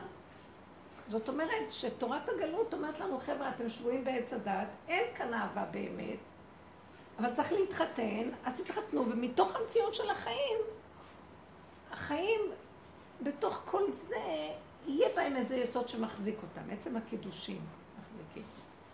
אבל אה, באמת, מה רוצים להגיד? אהבה אמיתית, כמו שנדמה לכם, אין פה. יכול להיות רגע אחד שאדם עושה איזה, מקיים איזה מצווה. אפילו בחיי הנישואים יש מצווה. הנישואים זה מצווה. מצוות עונה היא מצווה, הטבילה מצווה, יש מצוות. אז זה רק רגע אחד, זה לא יכול להיות אהבה. מהבוקר עד הערב, אהבה. לילדים שלנו. גם הילדים שלנו זה שקר אחד גדול. למה? כי האימא אוהבת את הילד שלה כי הוא מאפשר לה להיות אימא. אז היא אוהבת את האימהות שלה. למה היא כל כך רוצה ילדים? כי היא צריכה להרגיש אימהות. אז את מי אוהבת? ההוא רק אמצעי כדי שהיא תרגיש שהיא אימא. באמת? ככה זה. עכשיו, אותה אימא יכולה לאהוב אותו היום כי הוא כל כך שימח לה את האימהות. למחרת הוא ירגיז לה את האימהות, תנשוך לו את האוזן. והוא יגיד לה, אבל אימא, רק אתמול אמרת שאת אוהבת אותי. זה באמת, כתוב נשים רחמניות בישלו ילדיהן. לא עלינו, בשואה שהייתה בחורבן הבית הראשון והשני, היו ממש שואה. יותר גרוע מה שהיה בשואה, אתם יודעים? סיפורים קשים מאוד. אכזריות והיה קשה מאוד. הייתה סיפור ידוע שאימא שלא היה לה, אישה שלא היה לה ילדים, סוף סוף היא ילדה ילד, והיא הייתה אישה עשירה. וכל יום הייתה לוקחת אותו לבית המקדש, שוקלת אותו, באזהרה שם, לא בתוך בית המקדש. ואיתו נותנת את ה... כמה שהוא עלה במשקל צדקה לבית המקדש. לימים בחורבן שחטה ואכלה אותו, לא היה מה לאכול. אפשר להבין דבר כזה. אפשר להכיל את זה שהשם לא יביא אותנו לעצמו. אני רק אומרת שבאמת, באמת, באמת, שבתוך בתוך התורה יש ערכים נכונים. ופעם הם היו מאוד ברורים, והיינו הולכים לכם, מה שחכמים אמרו לנו, הדורות האחרונים התרחבו והתרחבו והתרחבו ונכנסו לתוך כל הסיפור הזה, ויצאנו מהגדר. כי החכמים ידעו, כאן אנחנו תחת חוק עץ הדעת, שכל של תורה יש לנו, במציאות עץ הדעת במידות שולט בנו, והדמיון מאוד רחב. אז לכן צריך להיזהר. בטח שיש לאימא אהבה לילד, אבל אם היא תתבונן טוב טוב, כמה תרגילים היינו עושים, שאנחנו רואים שהאהבה שלנו לילדים זה אהבה פנימית עצמית ששייכת לנו. בסדר, נקבל את זה. ואחרי שאת רואה את זה פנימה, פנימה, כמה אימא נותנת לילדים. ויש לה צער מהם גם כן, לפרקים, לא? למה היא מצטערת? כי הם לא מחזירים לה מה שהיא נותנת, אז היא מחשבנת? אם הייתה באמת אוהבת, תתני ואל תחשבני, כי את נהנית לתת. אז חשבון למה לנו? מאיפה זה מגיע? זה השקר, וככה זה העולם. איש לאשתו, אני מאוד אוהב אותך. ואת צריכה... אז זה לא נכון. את לא נותנת מה, אז, אז איך אני... אז זה אהבה שתלויה בדבר. או גם היא. הכנתי לך זה, הכנתי זה, עשיתי זה, זה, אתה לא נותן לי יחס, כי את רוצה יחס. אז בתודעה הזאת אתה לא יכול להגיד לבן שלך, אני מאוכזבת ממך שלא ויתרת לאחותך. לא שומעת, אתה לא רצית באוזן אני לא שומעת באוזן אחת. אז אה, בתודעה הזאת אתה לא יכול להגיד לבן שלך, אה, תקשיב, אני מאוכזבת ממך כי אתה פגעת באחותך. בתודעה הזאת את לא יכולה להיות מאוכזבת מאף אחד. את יכולה, ילדים לא יכולים להבין את העומק של הדברים, הם יותר פשוטים וקונקרטיים, אז את יכולה לשחק אותה. אני התאכזבתי שכך אתה מתנהג לאחות שלך. אבל באמת אל תאמיני לעצמך. גם את רואה, כמו זאת שאמרה את המסכה. תשימי מסכה, זה לא יפה לאנשים נבהלים, אז מה את צריכה להרגיז אותם בדווקא עם אה, כל מיני אידיאולוגיות גבוהות של אה, לא שאת משהו אחר? אני, אבל גם אל תאמיני בזה. מבינה? כן צריך להגיד. זו דרך מאוד עמוקה, היא דרך מאוד, אה, היא, גאונית, בתודעת עץ הדת, היא בדרגה הכי גבוהה שיש. אבל לעומת האור החדש, היא כסילה מאוד. למה? מה הכסילות הכי גדולה שלה? מה הכסילות הכי גדולה? בסוף אומרת, את לא היית צריכה לעבוד כל כך קשה כדי להגיע לאמת הפשוטה הזאת. שבסוף את אה, רק רוצה שכל היום יפנקו אותך ואת לא רוצה לעשות כלום. בילי, את היית הראשונה שם, אני זוכרת. כל, היא הייתה בבני ברק בשיעור, שנים, שנים בילי שמה. שכולם היו מתפלאות. אה, בני ברק, אתם יודעות, ככה סדר של אה, תודעת עץ הדת וזה, ובילי הייתה אומרת, לא רוצה לעבוד קשה, לא יכולה, לה... חמודה. כן, הכי כיף, תפסה את הנקודה האמיתית של הדרך, איך שזה ככה זה טוב. אני לא יכולה, בסוף הגענו למקום לא יכול, לא כן יכול, לא יכול, והסתדרה עם זה טוב. זה כולם היו אומרות, מה את לא יכולה, מה את לא יכולה, אבל צריך זה, צריך לתקן. כן. בסוף אנחנו נגיע למקום, לא יכולים. כמה אפשר עוד לעבוד? וזה לא נגמר. ותשש כוחנו. אתם חושבים שזה ייגמר? זה לא ייגמר. יש עוד ששת אלפים שנה של גילגולים חדשים בתודעת עץ הדעת. התודעה הזאת, זה כמו שיש לקדוש ברוך הוא במחשב שלו, מלא תודעות. יש מלא תוכנות במחשב. מה את אומרת? שהכיף רק התחיל. צרפת אותי. תביא מים, קרים. הכיף רק התחיל, כן. אבל מה כן לעשות? מה לעשות? זאת אומרת מה לא לעשות. כן? כאילו, יש לנו מרץ. אה, את יודעת משהו בפשטות. תעשי כמו גולם בלי להרגיש, בלי להבין, בלי משמעות, בלי פרשנות. מה דעתכם? תביא תה, כיסא? לפתוח את הדלת, לסגור, לנקות. לא צריך להתערבב רגשית ולא אה, דיבורית, תודה. יותר מדי לדבר עם אנשים. לא צריך. למה? תוותרו על זה. אפשר? בואו נקצר את הדרך. אבל כדי, אפשר לתרגל את זה, אבל כדי שזה באמת יהיה, תהיו עייפות. ואתם מזמן עייפות. תתחברו לנקודת התשישות. כן, אנחנו כולנו במקום של אה, מה שנקרא מחלקת התשושים. מתאים לנו.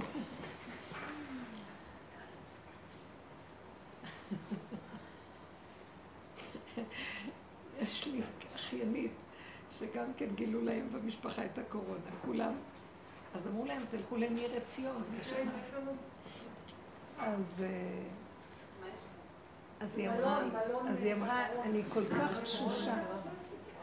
אז היא אמרה, לא, אין לי כוח לארוז את המזוודות. זה מלון, תנוחי, כל המשפחה ייתנו לכם אוכל,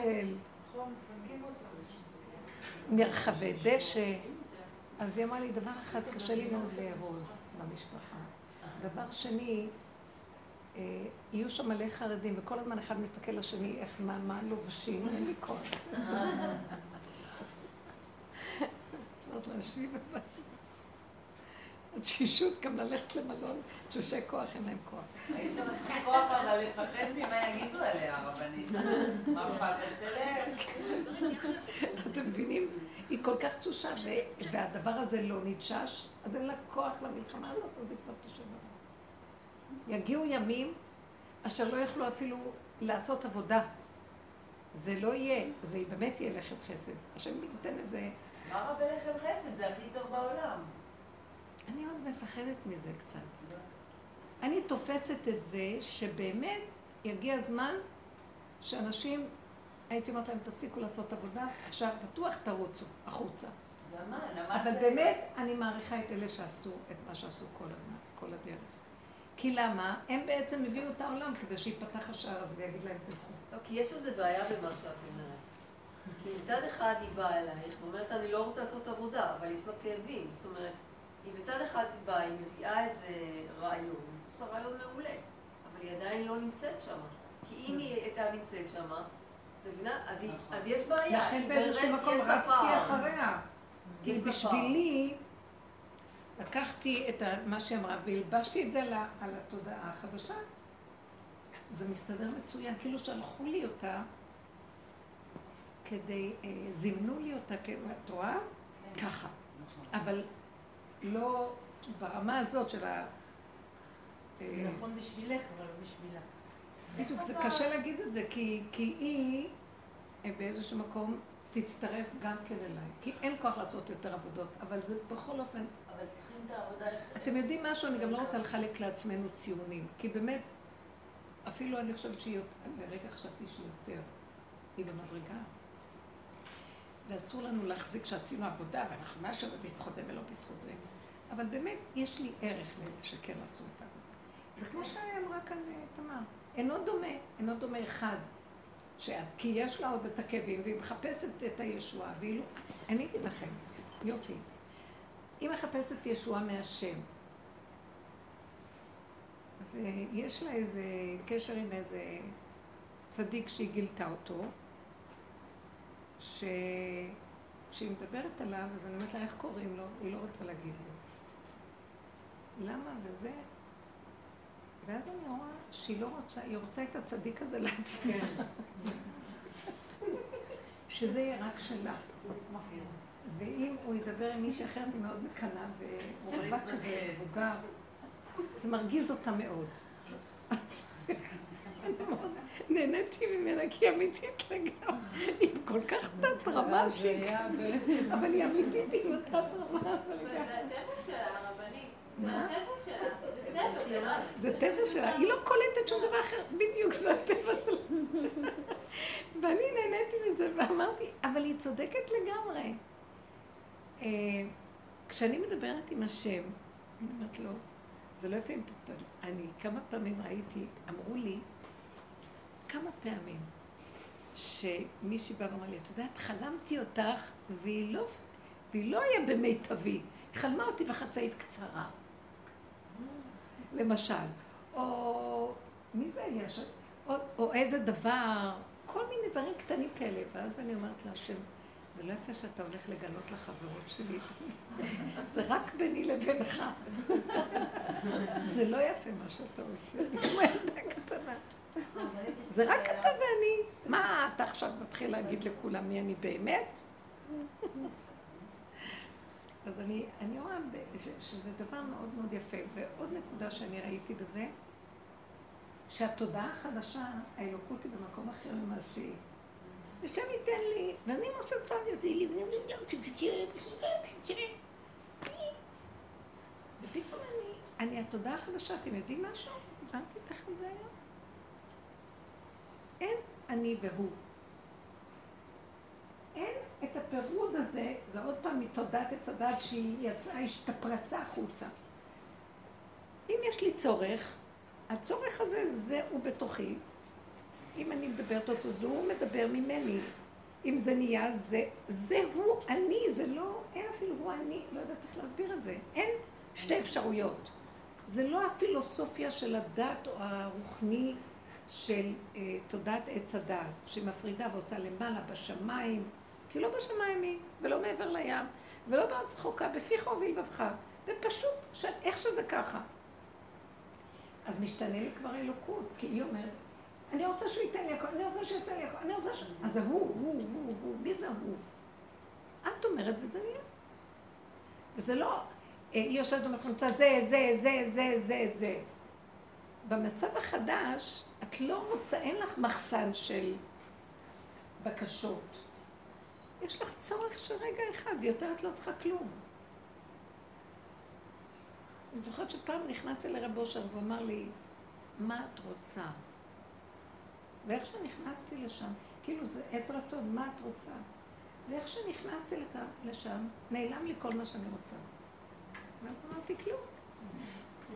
כאילו, זה התודעה האמיתית, היא לא רוצה כלום. מה, ננצל את זה כי אתה פה, אז בוא נפתח את הספר חשבונות וזיכרונות ונגיד לך את כל מה שאני רוצה. זה היה רגע של אמת, שאין צורך בכלום. אז למה שאני... אבל היא נמצאת במקום שאני רוצה זה וזה וזה, אבל לא חשוב. ראיתי את הנקודה הכללית הזאת של מה שהיא מביאה את הסוף הזה של ככה זה וזהו זה ואיך שזה. ודברים קורים. אז זה משהו אחר, באמת נכון. אלה שעמלים וזה, ויגיעו בסוף, זה ממקום אחר למקום אחר. בכל אופן, אנחנו מתחילים להריח את המקום החדש. את אומרת שיש עוד ששת אלפים שנה? אה, להריח את המקום החדש. לא. זה כמו. זה כמו מחשב שיש לו בתוכנו. ששנה זה לא בזמן של... לא, זמנים לא, אחרים. יש, בוא נגיד, בתוכנית הזאת זה ששת אלפים שנה. היה אבל רעידת אדמה בקליפורניה. כן? מה את אומרת? ומה, נפל לים? היא נפלה. לים?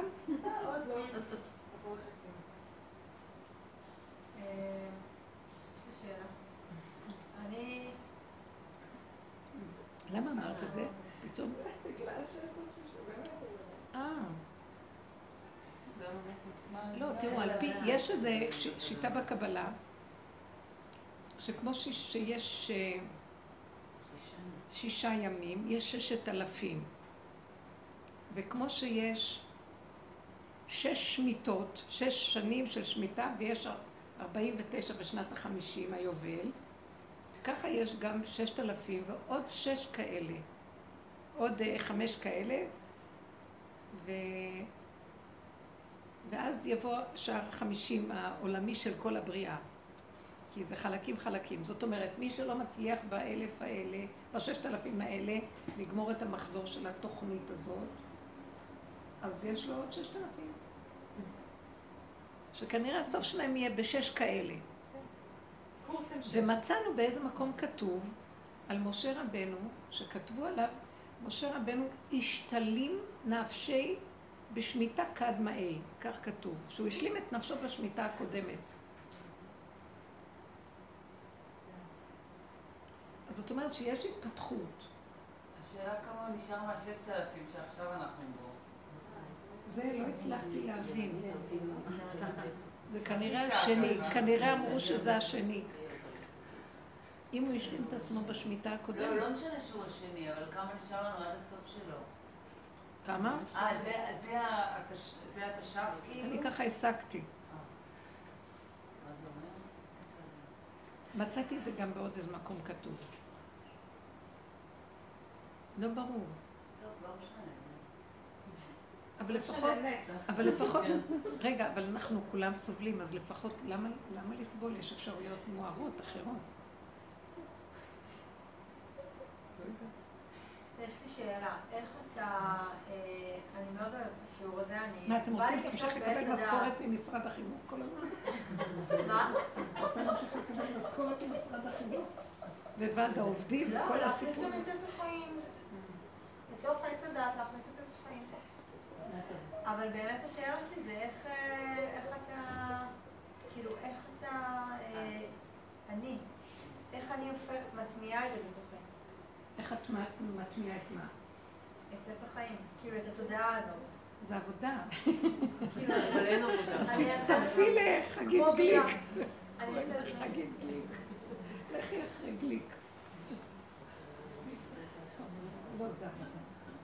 זה התבוננות להכרה ולשמוע שוב פעם ושוב פעם ולהתחיל להכיר את עצמך. ויכול להיות שלקראת הסוף לא צריך הרבה, כי זה צ'יק צ'אק. יש קונה עולמו ברגע אחד. נפתח, נפתח את האפשרות, משחררים אותו הרבה הרבה תחום ברגע אחד, לקבל, להביא, לקחת, לעבוד ולצאת. יש כזה דבר. שאחרים יעבדו, זה נהיה סביבה תודעתית. איך איך? ההשפעה נהיית מסביבה תודעתית. כן. זה הרוב, ויש כאלה שכן. נכון, יש משהו עכשיו שנפתח, ואנשים אה, על הגבול הזה שומעים את זה, מקבלים, קולטים יותר מהר. קולטים ומסכימים הרבה יותר מהר, כן. מפעם. מוכנים לקבל מה שפעם היו אומרים לי, היו צועקים על רב אושר, מה אתה מדבר? לי בהתחלה היה קשה, אני לא כל כך הבנתי למה אני לא בסדר, הייתי נראית לי לעצמי די בסדר. לפני, הרבה- כאילו, כשאני שומעת ברבנית הרבה זמן, אז לא הבנתי מה, אני די בסדר, כאילו. עד שהבנתי. כן, לי איזה. הבדל. אבל היום אני חושבת, אפשר, אולי שאנשים יכולים יותר, ל, אולי אני אופטימית מדי, אבל יותר קל היום ל... כן, זה יותר קולטים כבר, את ה... אני חושבת, יותר מהר. לא. אנשים כבר צוחקים על עצמם, זה מצב כן, טוב. אם הגענו לתודעת הצחוק הזה, ואנשים לא לוקחים ברצינות את עצמם, אז אה, יש עוד כאלה גנובים, אבל אה, אז האמת מתחילה להתגלות. כן, משהו בקירות מתחיל אה, להתרסק. כן. קירות של התבנית. גם הקורונה עוזרת, כי כל הלא ידוע הזה. כן, כי הקורונה הזה זה לא קורונה, כמו שאנחנו לוקחים מחלה, נגיף, זה מציאות שיורדת לעולם עכשיו, כשאין לנו את הדרגה הנכונה לה- להשתמש בה נכון, אז היא הופכת להיות נגיף מחלה ופחד וחרדה וכל הפרשנות של הסביבה. וכאשר אנחנו קולטים את המקום שלה, היא איתות מאוד מאוד גבוה של משהו חדש, בעצם היא מראה, היא מראה לנו את תודעת עץ הדעת. היא אומרת, אתם רואים? הנגיף הזה, מהו?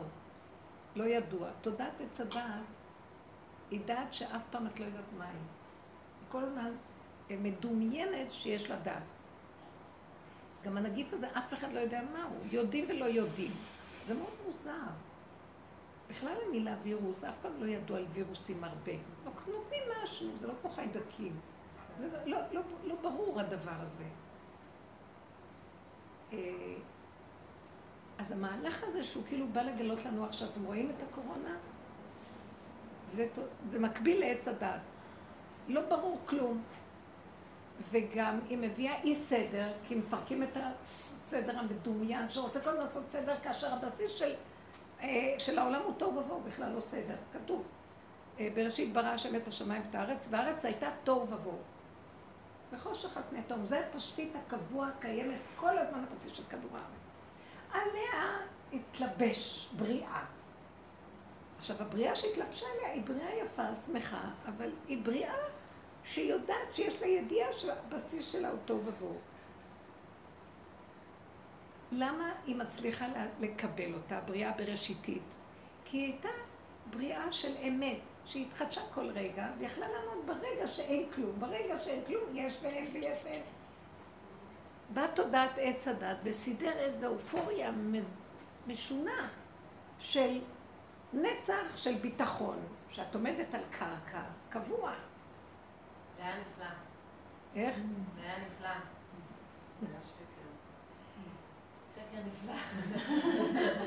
זה היה שקר. נפלא. זה שקר נפלא, כשכתוצאה מזה הבן אדם, הוא יודע בתת הכרתו שזה לא נכון, אז הוא אף פעם, אין אדם מת וחצי תאוותו בידו. תמיד הוא בחרדה תמידית, אבל הוא אה, מכסה עליה, מכסה, מכסה, וכל מה שהוא לא רוצה, תמיד יש לו איזו חרדה תמידית. לא יודע את עיתותיו, אבל הוא כל הזמן מכסה ובורח. וזה מה שנקרא תוחלת ממושכה, מחלה לב, גורמת לו מחלת לב. והוא אפילו לא יודע למה. הוא כל הזמן מנסה לכסות ולסדר סיפוקים וריגושים ובילויים ועולמות והכל, והכל עומד על רעוע. ואז עכשיו, אם מישהו רק יפגע לו בתדמית שהוא סידר לו, העליבו אותי, פגעו בי, הכאיבו לי. שמתם לב? כי הוא מצייר לעצמו, עף על עצמו באיזה דבר שבכלל רחוק מהמציאות. ואז כל דבר שלא מסתדר שם פוגע בו. הוא מסכן מכל הכיוונים. מסכן, כי לא רק שהוא בתודעה הפיזית הפשוטה הוא ברח משם, בנתונים הפשוטים של ההכרה, הוא גם הלביש על זה הרבה פסיכולוגיות והבנות והצגות, אז בכלל, מאיפה הוא יתחיל בכלל לחזור? אה, רב אושר היה אומר, ביום באים אליי החיים לקבל תיקונים, ובלילה באים המתים לקבל תיקונים. והוא היה אומר, נש... והנשמות שבאות לקבל תיקונים, הן גם לא נותנות לך לתקן אותם, הם מתחלקים לי כמו דגים חלקים, כך הוא היה אומר. אני באה לתפוס אותם, והם מתחלקים לי כמו דגים חלקלקים. התודה לא נותנת אפילו לעזור לבן אדם עד כדי כך. צריך גם כן זכות איכשהו, ש... שיתפסו אותנו, שנסכים שיתפסו אותנו, כל כך אנחנו בורחים כל הזמן.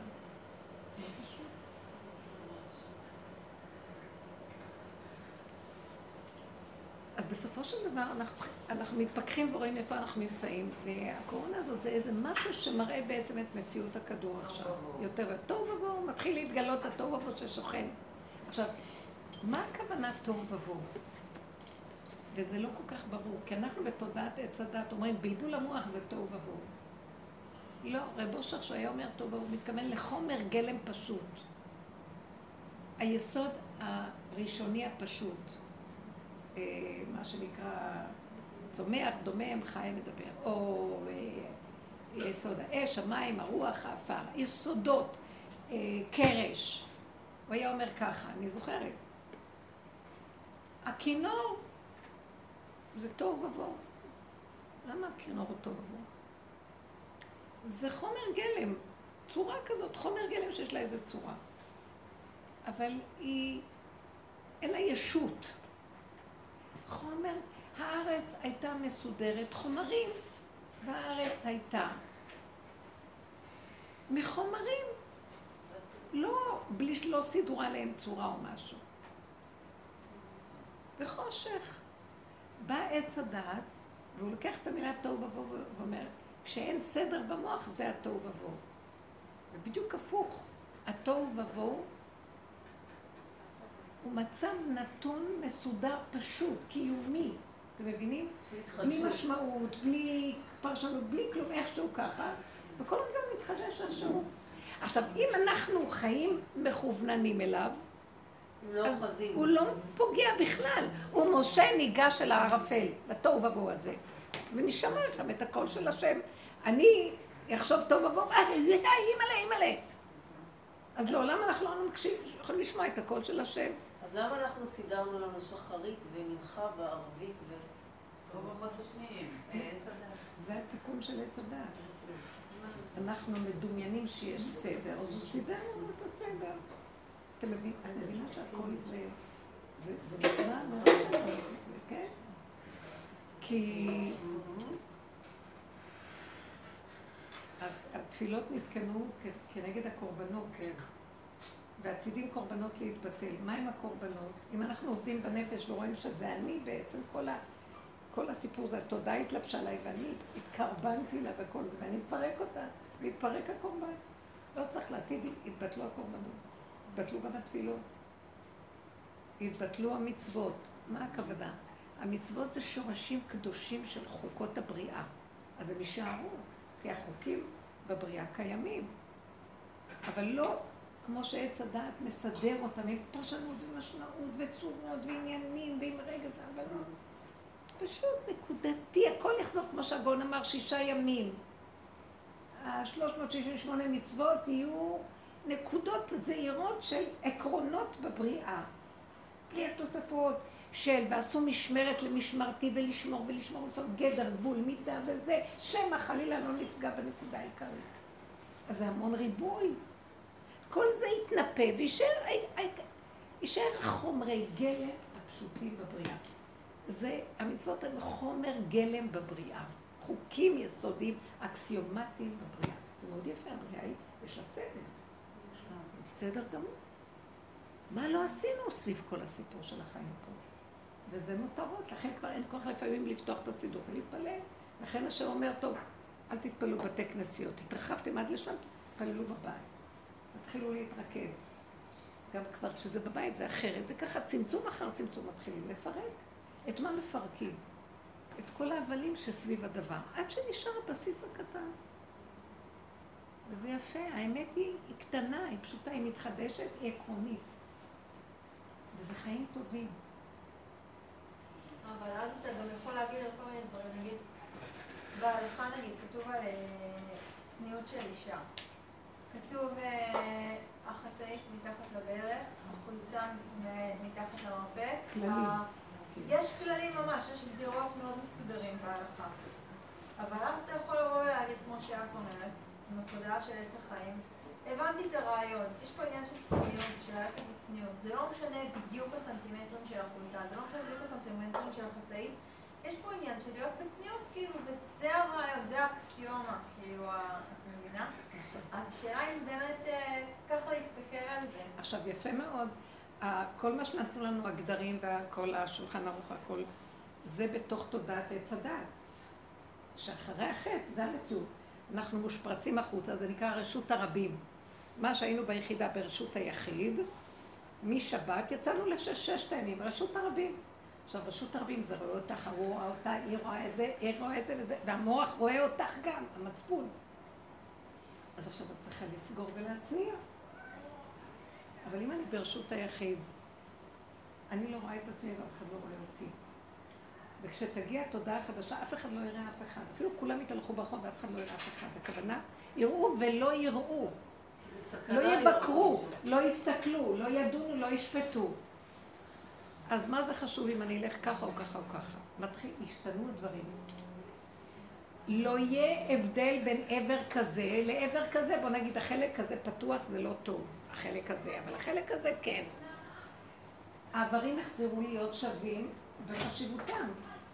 ולא יהיה חלק להצניע, חלק לא להצניע. ויחזור המציאות להיות כמו בגן עדן. שהם היו ערומים ולא התבוששו. כי אין שום פסול בבריאה של השם. תודעת עץ הדת שהחצינה את הבני אדם והשפריצה אותם החוצה, וכתוצאה מזה יכלו להחריב את העולם, כי הכל הוחצן, אז הייתה חייבת לגדור אותם ולסגור עליהם. אבל אם התודעה שלנו תתחיל להיכנס פנימה, וזה מתחיל לעבוד, העבודה הזאת, אני רואה, פעם הייתי יכולה ללכת ולראות את השני. איך היא נראית, לא נראית, כן נראית. היום אני הולכת, אני לא, אז הייתי רואה, אני אומרת, מה את רואה אותה? תסתכלי על עצמך, מה? למה את כועסת עליה? את רואה ככה, היא לא רואה כן שמאל. וראיתי הרבה פעמים שהבושה שלי, מעצמי לעצמי, זה פשוט הרגל, זה לא באמת. זה כל מיני דברים שגיליתי על עצמי. ואז בסופו של דבר, אני יכולים ללכת ברחוב ולא לראות אף אחד, ואת לא מבינה למה צריך להעיר למישהו משהו, כל אחד יעשה משהו, מה זה קשור אליי? זה לא מפריע, כי משהו בתודעה לא דן, לא שופט, לא מוחצן, לא רואה החוצה. משתנה מהתודעה. זה נכון שעד שהתודעה לא משתנה, באמת, אנחנו לא יכולים לפרק. כאילו, יגיע איזה מצב, שאני אגיד לכם את האמת, שאני יכולה לצאת מהבית. עכשיו, אין, אין, לוקח לי את הזיכרון. אני יכולה גם לצאת עם הקרחת שלי ולא לזכור שאני שמתי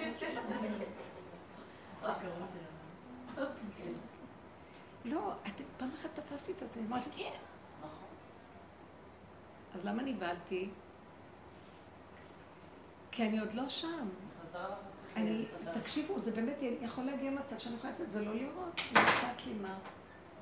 לכן אמרתי שהכל תהיה לכם חסד. וקורה כאלה דברים, קורים. זה שאני זוכרת לשים את זה או לבש, זה גם, נכון? לא עלינו יכולים לקום ולשכוח.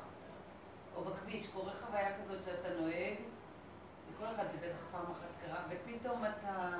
רגע, איפה אני? הכביש מתבלבל, אם את בכיכר, את פתאום לא יודעת... נכון, נעלם השכל, איפה אני? איזה כיוון אני? אז זה כאילו... וזה נקודת אמת. עכשיו, זה מראה לי ש... התודעה המתעוררת מבהילה אותי, אבל באמת, באמת יכולתי גם לא להיזכר, ויש מי שהנהיג אותי ולקח אז אותי וסידר אז אותי. זה- כל הזמן שאני זוכרת מי אני, כן. זה מחייב אז אותי. זה- זה נס, כאילו. נכון. זה באמת. היה לי תקופה שהייתי קמה בבוקר, ואז הייתי, אה, כאילו, נפל לי כזה אסימון, אה, חזרתי להיות, אוקיי, אני זוכרת מילדים, זוכרת מה... כן, פתאום חזרתי לסרט. אנחנו יכולים, אה, פעם אה, אמרתי, היה לי תקופה שלא זכרתי וזה, אז אה, הנכדה שלי אמרה, סבתא, אולי את רוצה שיהיה לך תינוק? אז אמרתי לה, אני לא אזכור איפה שמתי אותו. אני יכולה לשאול על האהבה לקראת ט"ו באב, אולי... אני, הכל אני מבינה, נגיד, לא באמת. כאילו, אני אוהבת את הבעל שלי יותר כשהוא הולך לסופר, כבר הבנתי, ואת הילד כשהוא מסדר את החדר, הבנתי. אבל יש בכל זאת אהבה אמיתית גם בעולם, נכון? השם נתן אם את אני לא ה... אשאר, אקבל תשובה, זה יהיה לי קשה לצאת. כאילו, לא. אני מבינה שאני בשקר גם של אהבה, אבל יש גם אהבה כן, אמיתית. בשביל זה השם. נתן בתפקיד. לא, את צודקת. אה, כל אה, תינוק. בא וכיכרו בידו. נתן לך, ברגע שהוא עשה אותך אפשרות להיות אימא, מיד האימהות נולדת, אימא, יולדת, מיד האהבה נולדת עם זה.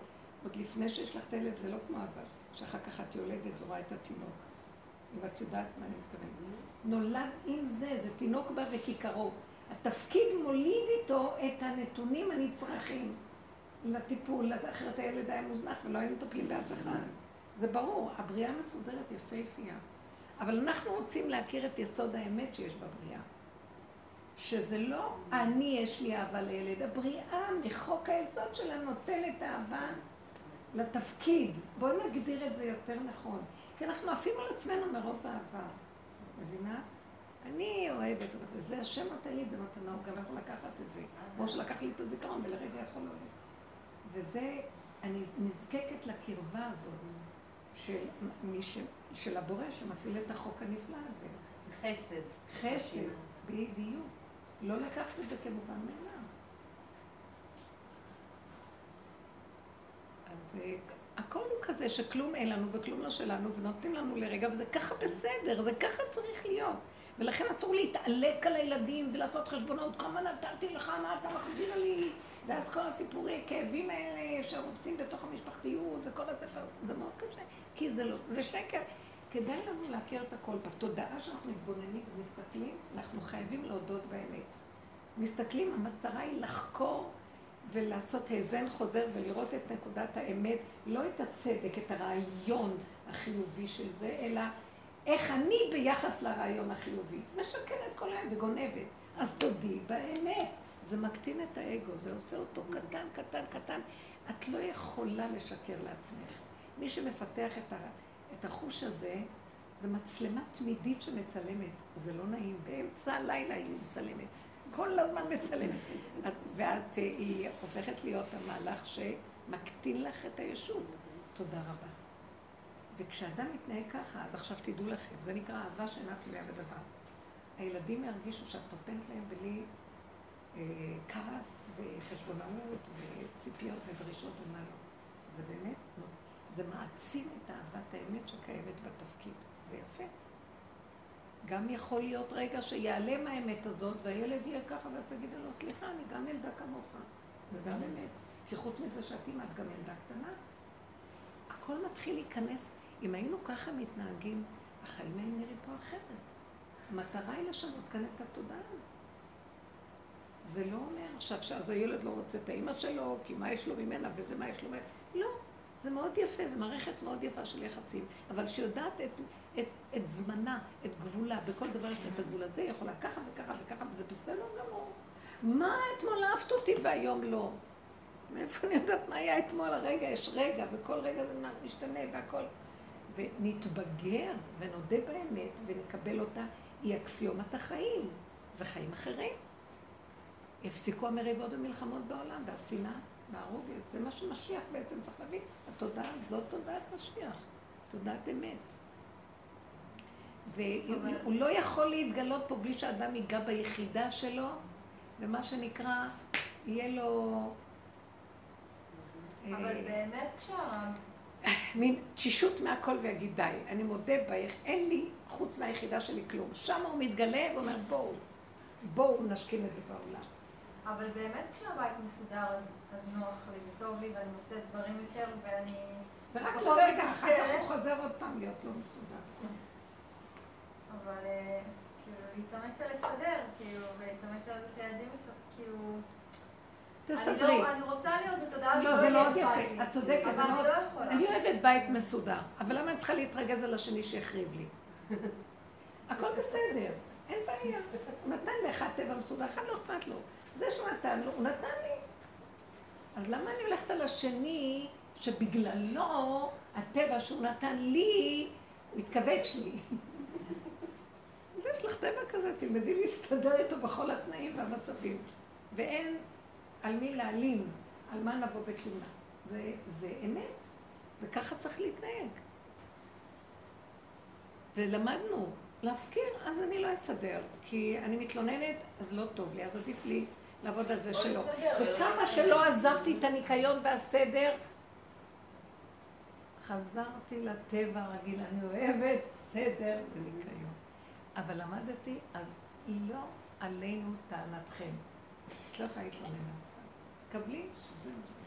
זה, זה התייחסות אחרת לחיים. זה בגרות כל. הזמן אני אסדר לבד, כי זה בעיה שלי שזה ה... לא, אני דווקא מנסה לסדר פראיירים, אבל אם לא עוזר לי, אין לי טענה. למה אני מנצלת? מי שרק יכול. אבל אם הם לא מסכימים, אני אומרת, אל תתרחבי. לא, הם מבלגנים ואני אסדר. זה פראיירים. תשכחי שאת אני.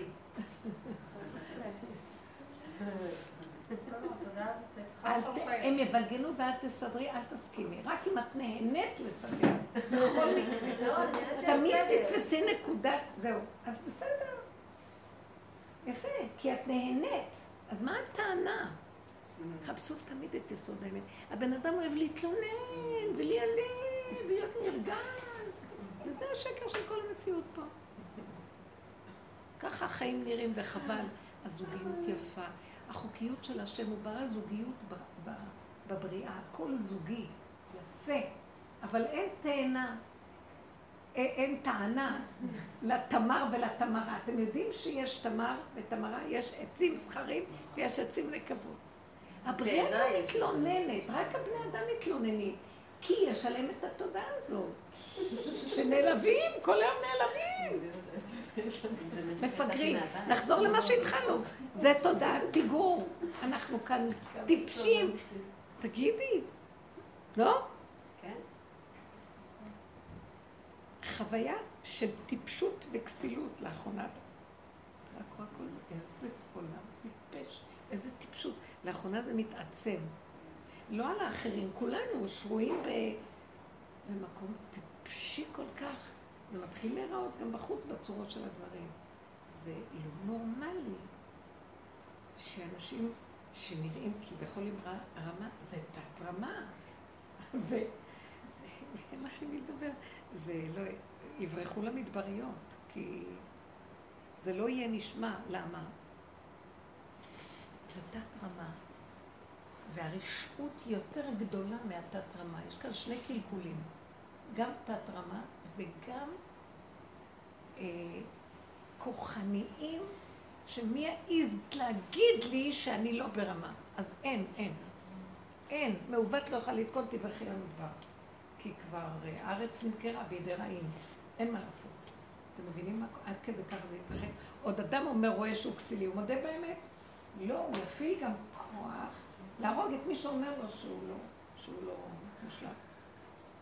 זה, זה הקלקולים, בדרגות כבר יותר ואין מה לעשות. האדם הזה, אתה לא יכול לעמוד מול העולם, אתה צריך לברוח מן העולם. לברוח הכוונה, תיכנס למדבריות הנפש. אין לך מה להגיד, אין מה לדבר, אתה לא שייך למערכת. תשים מסכה כשלא תחטוף את החמש מאות שקל. אבל באמת, זה דמיוני הכל דמיון. אם השם לא ישמור ירשע שקד שומר. מי שנכנס ככה, הוא שמור. הוא שמור. הוא שמור. הוא לא פותח את המוח, אז אין... הקורונה קיימת במוח. היא מתרחבת שם. סוגרים, אין כלום, נשימה, משתלשלים ליחידה, אין עולם, אין כלום, אין שום דבר. זה שמה אור השם. זה האור של אור אין סוף. כמו שבפרשת סוטה. זאת שותה את המים המעוררים, זאת שותה את המים שם הוויה בתוך מים, מורחים את השם ושותים את המים, וזאת שותה, זאת שחשדו אותה, והיא לא עשתה כלום, וזאת שחשדו אותה וכן עשתה. מי שזכה נעשה לו סם חיים, אותו מים, לא זכה נעשה לו סם המוות. זה הכל לפי הכלים, זהו. זה לא הקורונה. זה הדמיון של עץ הדת, כמה הוא מפותח, כמה חרדה יש בו, כמה דמיון וכמה זה, כמה הוא מאמין בטבע ובכל העולם. ככה זה גם אה, פוגע. זה פשוט, מי שלא, הסגור, אין. לא, ואנחנו מתחננים לשם ותזהרו לכם. עכשיו בנפשנו הדבר שהמוח צריך להיות סגור, המסר שאני כל הזמן, מוח סגור כמו אה, ברזל, סוגרים את השלטרים, זהו, שהחושך הזה הוא טוב, אל תפחדו. כי זה אור מדומה פה, זה הכל, זה לא טוב. כי בשנייה אדם יכול אה, למות מפחד. אסור לקרוא חדשות. לא לקרוא חדשות. זה בכלל.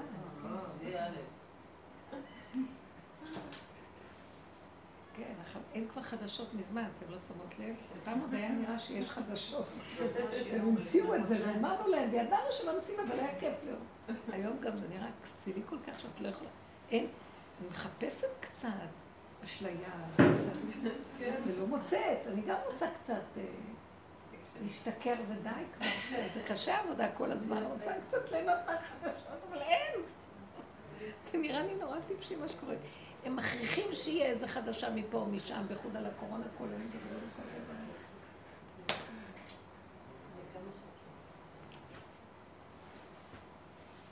זה צמצום, זה חוזק, זה להיכנס לנשימה כאן ועכשיו, וברמה הזו להתנהל בעולם. אז זה כבר לא התנהלות. זה כאילו את בעולם, ואת ניגשת לעולם כאילו את באיזה מדבר, עטופה במדבר. אז uh, את לא פתוחה. היי, היי, היי, ביי. אפילו אם את סתם אומרת, זה לא ממש. אין גם מה לדבר עם אנשים כבר. מה יש לדבר עם אנשים? אם זה לא המישהו שאת באמת קשורה איתו באותו תודעה, קשה כבר שפה. אין, אין, אין מה לקרוא, אין מה ללמוד, אין מה, הכל ריק. מי שנכנס בדרך הזאת, זה שיר השירים, זה קודש הקודשים, זה סוף כל הדרכים. אין יותר שום דבר. נגמרו הספרים. כולם אומרות את זה. לא יכולים לקרוא אחר כך שום דבר אחר. כי זה אמת, וזהו, אמת לאמיתה. עכשיו צריך לחיות את זה. וזה לא קל תמיד, כי זה באמת, זה לא מלחמה קלה איתה, אבל לפחות יש תמיד מלווה אותנו איזו נקודה של שכינה, אמת קיימת בשכינה. זה מלווה אותנו, שמח אותנו, וגם שכרו בצידו, שבאמת תחושה שמשהו שיבוא, מוצא את האנשים האלה מוכנים ברמה אחרת. פשוט. הנה ימים באים. באמת נראה שזה הולך להיות. זה גמר אותי, אני כל כך אוהבת לדבר, ואני חושבת כבר...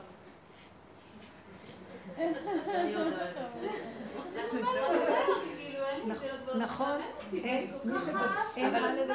שיחות, שיחות, שיחות. אין דבר לדבר, כאילו... נכון, אני גם מרגישה, אין מה להגיד, אין מה לדבר. אלא אם כן השם פותח לי לרגע, כי אני לא יכולה יותר, מולי נמצאים כל מיני שבאים אליי וזה. הנקודה שתמיד אני מתפלאה, איך הם מעיזים לפתוח את הפה ולדבר לידי? אני לא יכולה להבין את זה, ואז אני קולטת שאתם יודעים, אני לא יודעת להסביר את זה. התודעה הזאת היא כל כך דקה ועדינה ופנימית של פנימית, שהם לא רואים. הם... ואני גם בסך הכל שמחה לשרת אותם, לעזור, להיות, לדבר אבדה, אבל בלי משמעות גדולה. הגזמת, מורים לא מפסיקים לדבר. כן. מורים לא מפסיקים לדבר. גם מורה. אני יכולה לדבר לקהל שאני יודעת שכדאי לי, אבל במקום ש...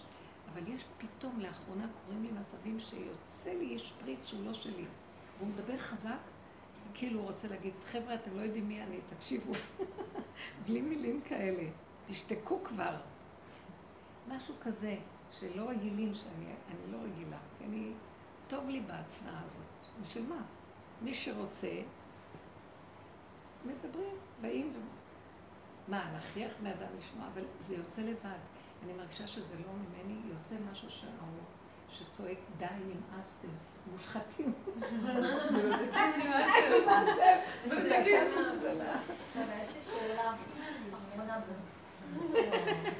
יש לנו את השיעור. תראי, הן הולכות לישון.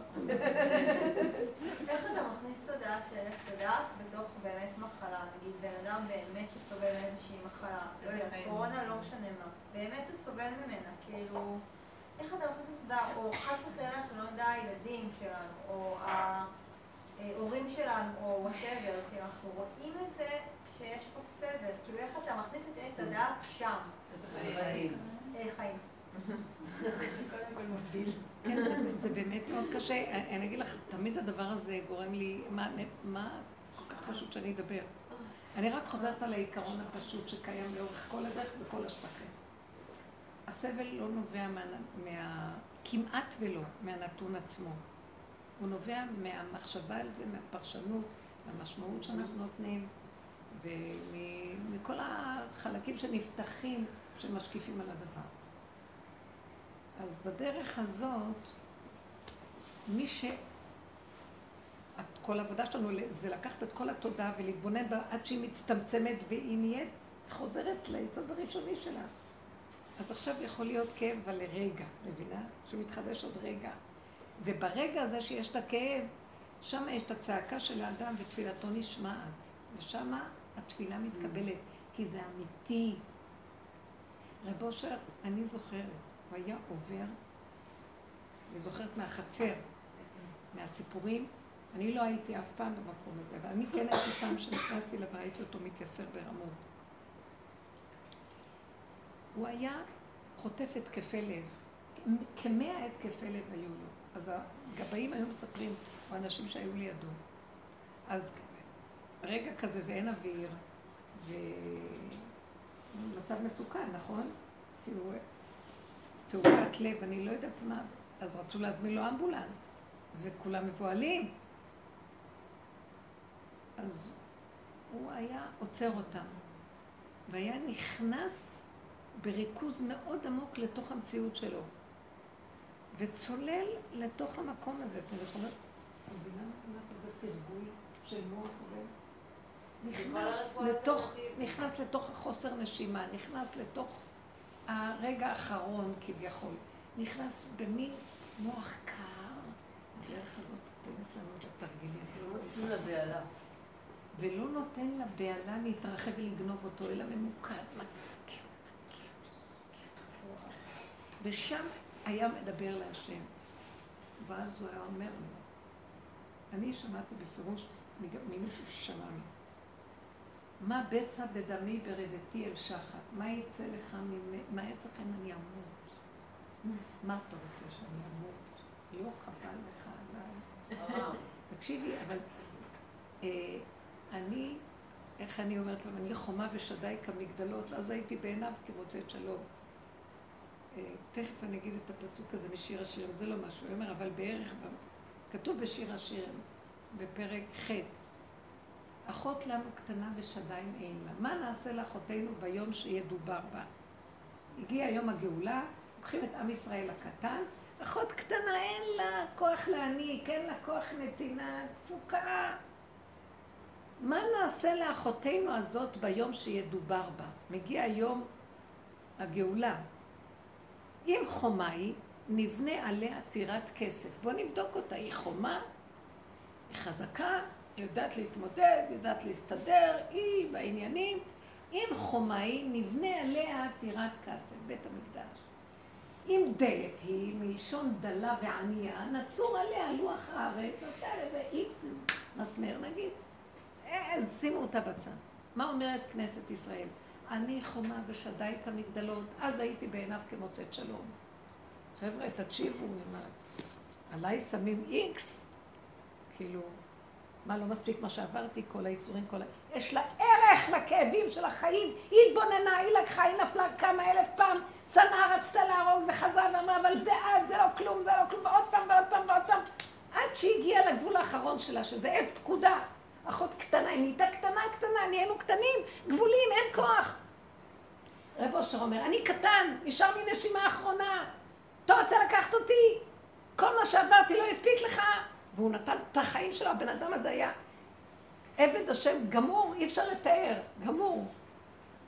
אה, והיה מחזיר לו את הנשימה. כל פעם מחדש היה צולל וככה. וכל מיני דברים הם לא, היו לו מחלות, היה לו סוכר, סכרת היה לו. סיפרתי לכם על העוגת גבינה, שהוא אכל את העוגת גבינה. זה לאלה שלא שמעו.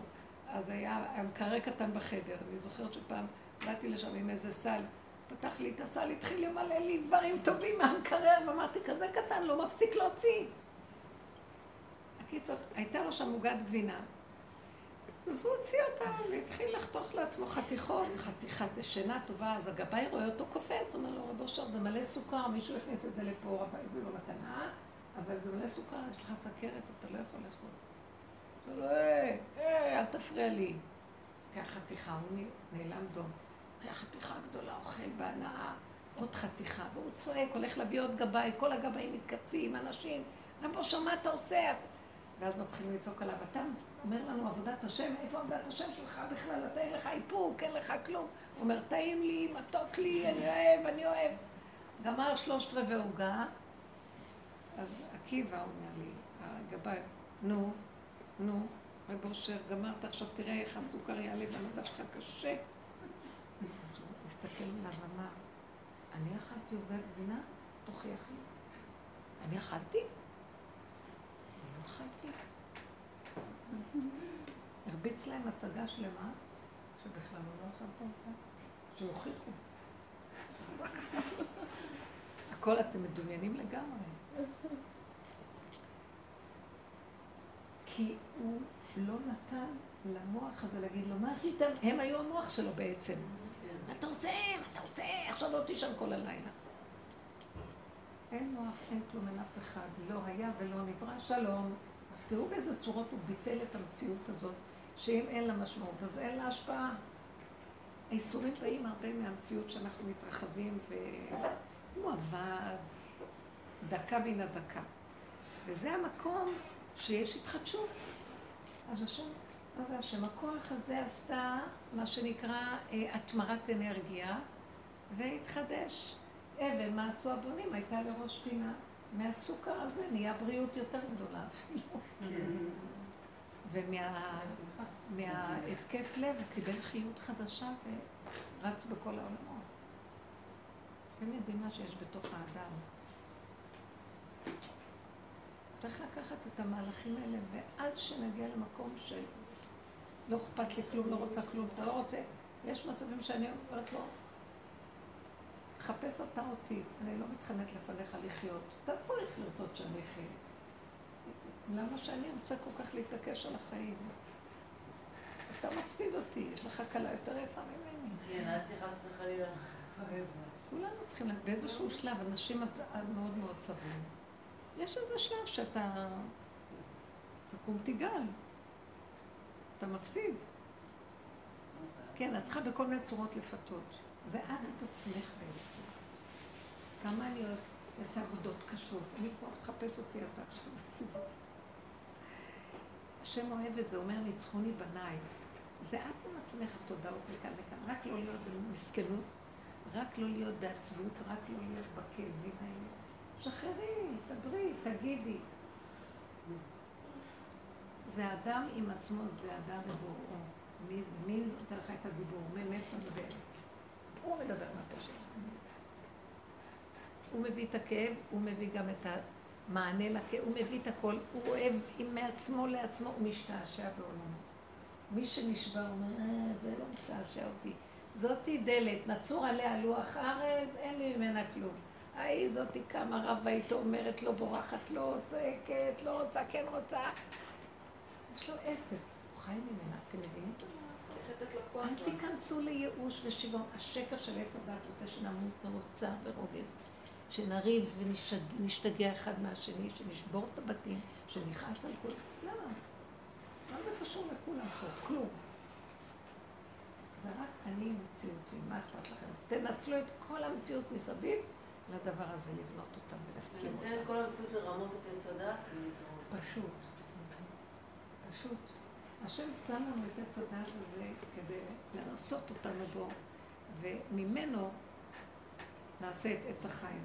כי זה אותו עץ אמרו, שעץ הדעת זה עץ החיים, זה רק, זה השורשים וזה הענפים והשיגונות שלנו. ניכנס עד לשורשים, ואבן מעשה ובונים הייתה לראש פינה. מאז יוצא מתוק. מי שאמר לכם, לשמן שידלוק, יגיד אצלי לא. רגע, אם אני צריכה לכעוס על הילד שלי, רגע, בעץ הדעת, אני עכשיו צריכה להיות בעץ החיים, ככה כאילו? שזה העבודה? לא, זה תהליך. זה, את נמצאת בצד הזה של העץ, את צריכה לעבור לצד הזה, בסוף את משתשלת לאמצע. זאת אומרת, השלילה ש... שקיימת אצלך על הילד, תסתכלי שזה את, תתחילי להשתלשל אחורה. זה תהליך כזה. לא יכולה לפרק את זה שם, כי אז זה מהדימות על התהליכים. תתחילי בתהליך, תפרקי, תפרקי, תפרקי, בסוף תודי באמת, אבל זה אני, זה לא. כל הזמן אנחנו נשארים בסוף זה אני, זה לא. זה לא השני, זה אני. אבל בסוף גם נשאר לי שכבר אין שני וגם אין אני. גם בסוף את לא תגידי זה אני. כבר נגמר גם האני, נכון בילי? כבר אין אני. המקום הזה של להגיד, אבל אני אשמה, אבל אני... זה גם לא זה. כי ככה זה וזהו זה. נשארתי באין אשמים. יש טבע פשוט נתון, תינוק בא לעולם וטבע איתו. והטבע הזה אין מה לעבוד עליו, כי ככה זה. כי פירקנו את התודעות של ההבלים שישבו על של עץ הדת, אז הוא נשאר טבע פשוט. כי גם העץ הדת הזה של הטבע. הטבע של הבן אדם הוא נקי, הוא טוב, זה בריאה, ככה הוא ברא אותה, בסדר גמור. אין, אין, אין שם אני, יש טבע פשוט. טבע פשוט זה שכינה. הטבע הוא שכינה. הוא בריאה נקייה, יפה. הוא אלוקי. זהו. עץ הדעת זה השקרים. זה, זה כל העולם נראה לנו, כל הבלבול שיש בעולם. השם מזכה לנו. זה כבר מתחיל להתפרק. יש רחמנות לעולם. רחמנות על השכינה, על טבע שהרסנו אותו, והוא רוצה לקום. הוא אלוקות, שעליו רוצה להתגלות אור יותר גבוה אפילו. אבל הוא הבסיס, הוא הכלי. השכינה, אדוני הארץ, הבריאה, הטבע, הרוחניות זה השקר הכי גדול. הטבע פשוט בגבול שלו, זאת האמת. בשמיים, שם, רעיונות, השגות, מדרגות. באמת, באמונה, אין מדרגות, יש טבע פשוט. כל דבר, וחוק גבולו, ויש השתוות הצורה. אפילו שפניהם שונות ותכונותיהם שונים, כל אחד יש לו את הכבוד המושלם בגבול הנכון שלו. ואין, אה, ואין משבצת יכולה להשיג את הגבול של המשבצת השנייה. כי לכל אחד הוא נתן את המשבצת שלו. זה חוק. הכבוד של הבריאה זה חירות האדם. חירות המשבצת. אי אפשר לקחת אותם, מאף אחד לא יכולים לקחת לו את זה. זה הבורא עולם בכבודו ובעצמו שם. זהו, זה האקסיומה הראשונה. האחד והיחיד והמיוחד. ושם זה, זה יסוד האדם, אלוקי. תודה רבה לכם. תודה רבה. תודה רבה.